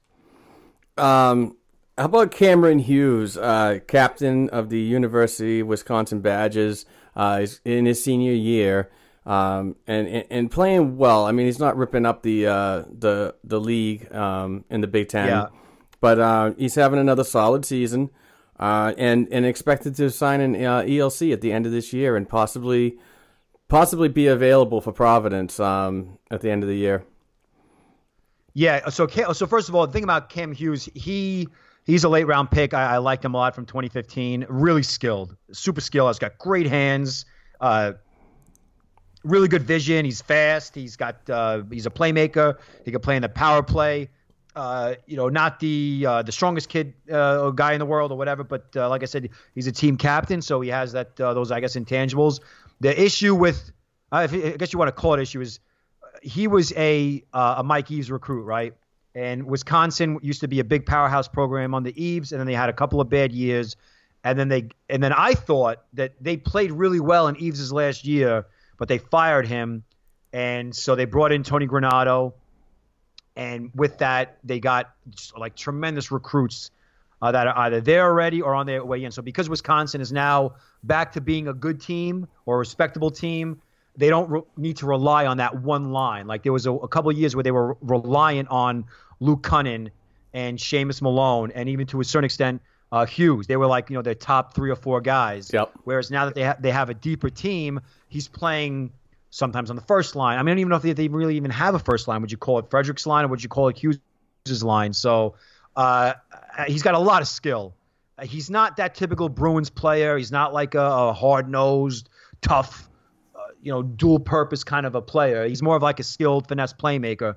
But you know, you kind of need, you know, you got to need players like that within your organization. So yeah, I think Providence is on the uh, horizon for him. And again, like we talked about with the stats, you got to there's a there's a context, okay, with how they're producing. Yes, he's a senior, uh, considering how skilled he is and who's he's surrounded by. You want him to have maybe 40, 50 points at this point, but I, I on paper, it looks like it's a down year in scoring in the NCAA. I don't know if it's because of uh, the goaltending or the defenseman or the you know rules. I don't know, but it just it doesn't seem like there are a lot of people putting up big big seasons in the NCAA this year. So, uh, but, but, yeah, I think he'll be fine. Yeah, I, I, look forward to seeing him as soon as possible in in the AHL. Um, and the last NCAA prospect, which was kind of one that I was really high on when he was picked, and it was a seventh round draft, late round draft. Um, Jack Becker, he uh, currently is a freshman at the University of Michigan. Um, and when I got used to him was his uh, last two seasons in the United States Hockey League. I was watching on Hockey TV when he was playing for the Sioux Falls Stampede, and I, I really like this player. Big kid, yeah, another rangy forward. I mean, he's got good attributes and so on, but uh, it's a project to work on. But i w- I'm kind of disappointed in his game as a freshman this year, and whether it be an adjustment period for him and then maybe a sophomore year would be better. I don't know. Um, I, I'm curious on your thoughts on Jack. All right. Well, you know, he's a, he's a an odd. Uh, I guess maybe odd's not the right uh, word to use, but he he was an odd. I guess uh, prospect uh, before the draft because he he was always uh, committing to one college and then decommitting and like he couldn't make up his mind which school he wanted to go to. I didn't really dig too deep into why. I mean, I don't know if it was for personal, well, obviously it was personal reasons, but you know his own opinion. He wanted to go to a certain school, but uh, he chose Michigan finally. He committed to Michigan. He decommitted from Michigan Tech, and then he committed to Michigan. Uh, and it was an it's always an odd decision when kids do that if they're a late round pick, and I'll tell you why it's because you know that team is going to be loaded with star players, kids that come from all over, you know, the Canada, North America, and even Europe to a certain extent. And you're going to be really, really fighting for ice time. Where sometimes it might be best to go to a lesser known school. This is if like if listen, I'm not going to play God here with these kids' lives. I'm just saying, you know, maybe he liked Michigan, maybe he has relatives in Michigan. I don't know, but from a hockey standpoint, that's the problem with him is he hasn't been able to play. He just doesn't play. He plays. Uh, I saw him play uh, I think it was against Ohio State, and he doesn't play a lot, but he does. Uh, he does get uh, make the most out of his shifts. He's a big kid, like you said. He's got soft hands. He skates really well for a kid that big. He's a thick kid, but he he actually moves pretty well. Uh, so the issue is, listen, Michigan's got a good team. They got uh, some offense up and down the lineup. They're uh, an experienced senior team. So I would say uh, with Becker, you got to be be a little patient okay. because when those guys uh, Cooper Marody and uh, uh, you know uh, I forgot the other kid's name, but off the top of my head, uh, Lockwood. When these kids move on and they go to the AHL or wherever they go, then it's going to be like okay, because that's how college always is with these young kids. They're not going to give unless you're a star freshman, not going to give a seventh round pick, uh, you know, 20 minutes a game. So be patient with him, but I definitely like his skill set. Yeah, I think um I think I read somewhere a couple articles about Jack and his decision to go to Michigan was uh, the new head coach that, or the returning head coach that was there at one point, went away for a while, and then came back. And I don't remember his name. I should have taken it down in my notes, but um, yeah. I think that was one of his big decisions. Whether whether he was a former coach at um, with the Stampede, the USHL, or what, and he was just following along. Um, okay, all right. It could could be. Yeah. Um, uh, so wrapping up all the NCAA and the prospects, um, I wanted to finish off with this one, and actually you brought it up to me in our um, in a pre-talk um, discussion, uh, pre-recording discussion, if you say.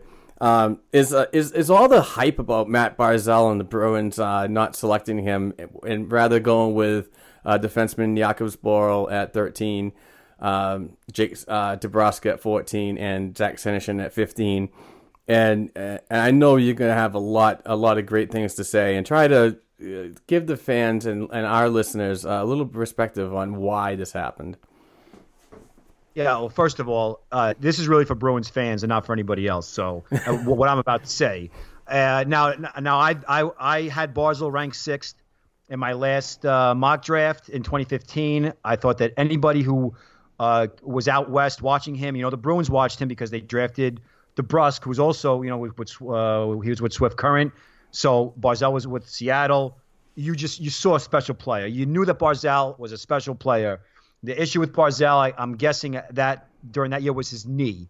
He had, uh, I think he had a busted kneecap or something. I mean, it could be a very serious thing, but he came back from that injury, and it's like he never missed a beat and he was Canada's best player at the under 18 World Championships that year. They Canada win. They I think they lost uh, in the bronze medal game or the fourth place game or whatever you want to call it. But you knew Barzal was going to be a high pick. Now, the fact that the Bruins had those three first uh, round picks, it was the smart thing to do. Uh, and the players that they chose, you can make a justification for every single one, right?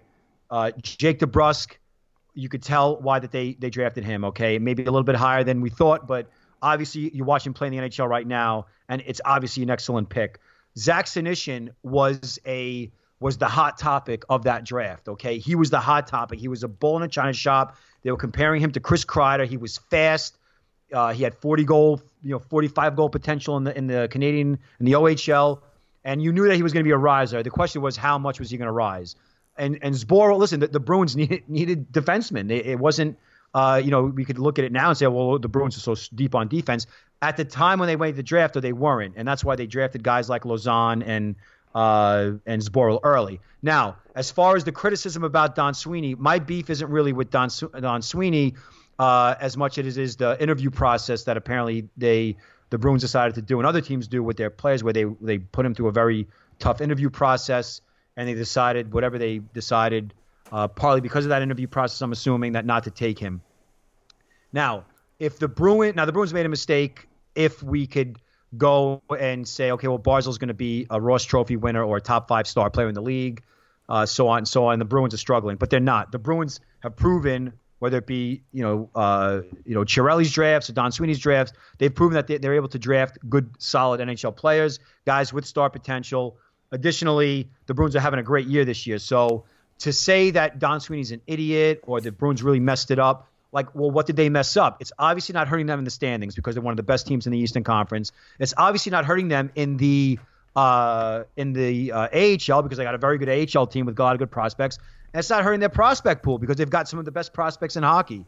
So, all things considered, yes, okay, ideally, if they go back in time, do they take Kyle Connor or Matt Barzal or both?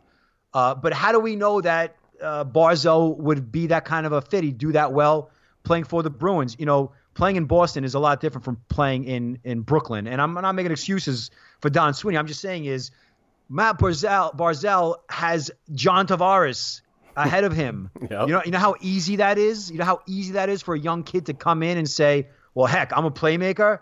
I don't have to worry about carrying the team. There's no pressure on me. First of all, you play for the Islanders. There's no pressure. The Islanders have one beat writer, maybe two. Okay, uh, they they get ten thousand fans a game.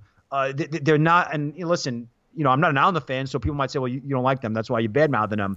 But it's the truth. So these are all things that you need to consider as a Bruins fan when people want to badmouth uh, the whole thing. Because listen, on the surface, Matt Barzal versus uh, uh, Jake DeBrusk if Jake DeBrusk is playing 22 minutes a game or 19 minutes a game, he's gonna pr- he's gonna produce similar to what Matt, what Matt Barzal's doing. The difference is that Matt Barzal is a lot more dynamic and flashier. And listen, I, I love the kid as a player. He's gonna be a, a stud.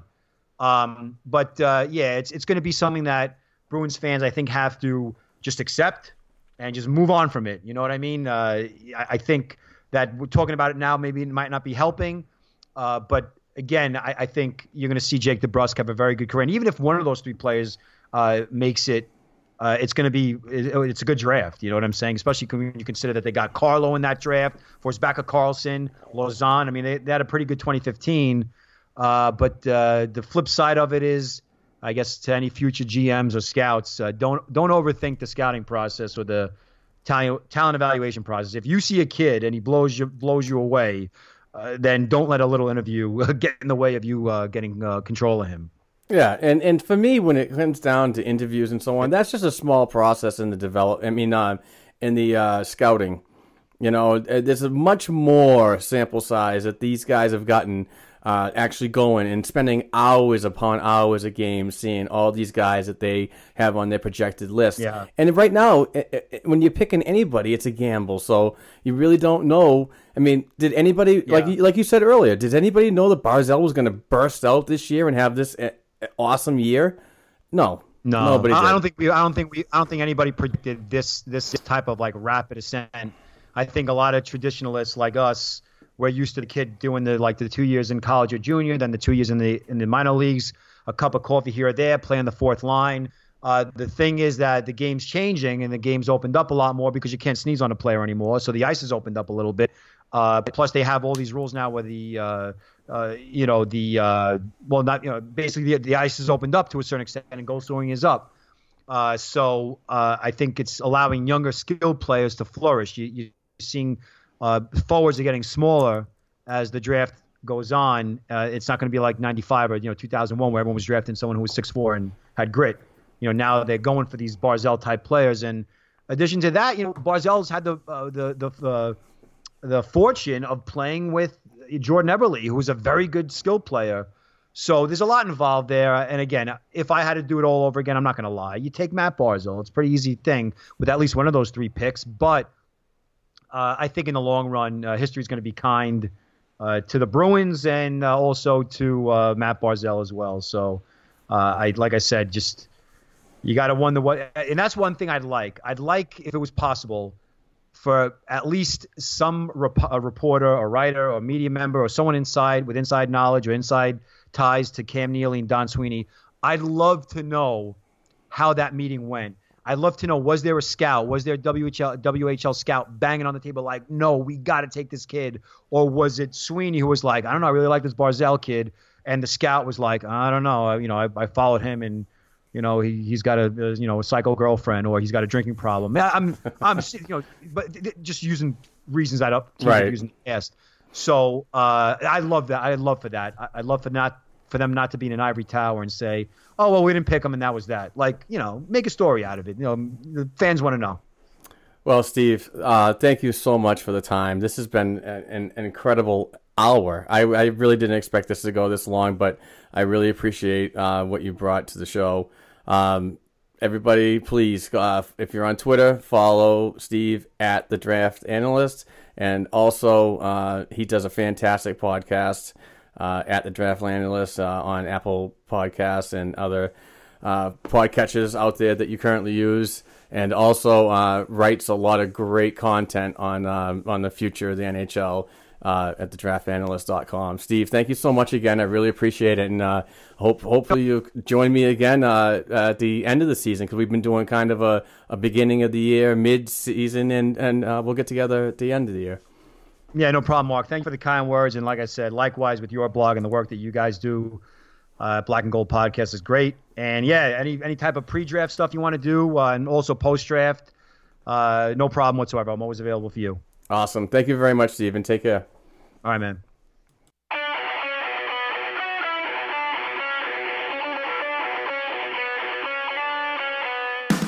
Thanks for tuning in to this week's show.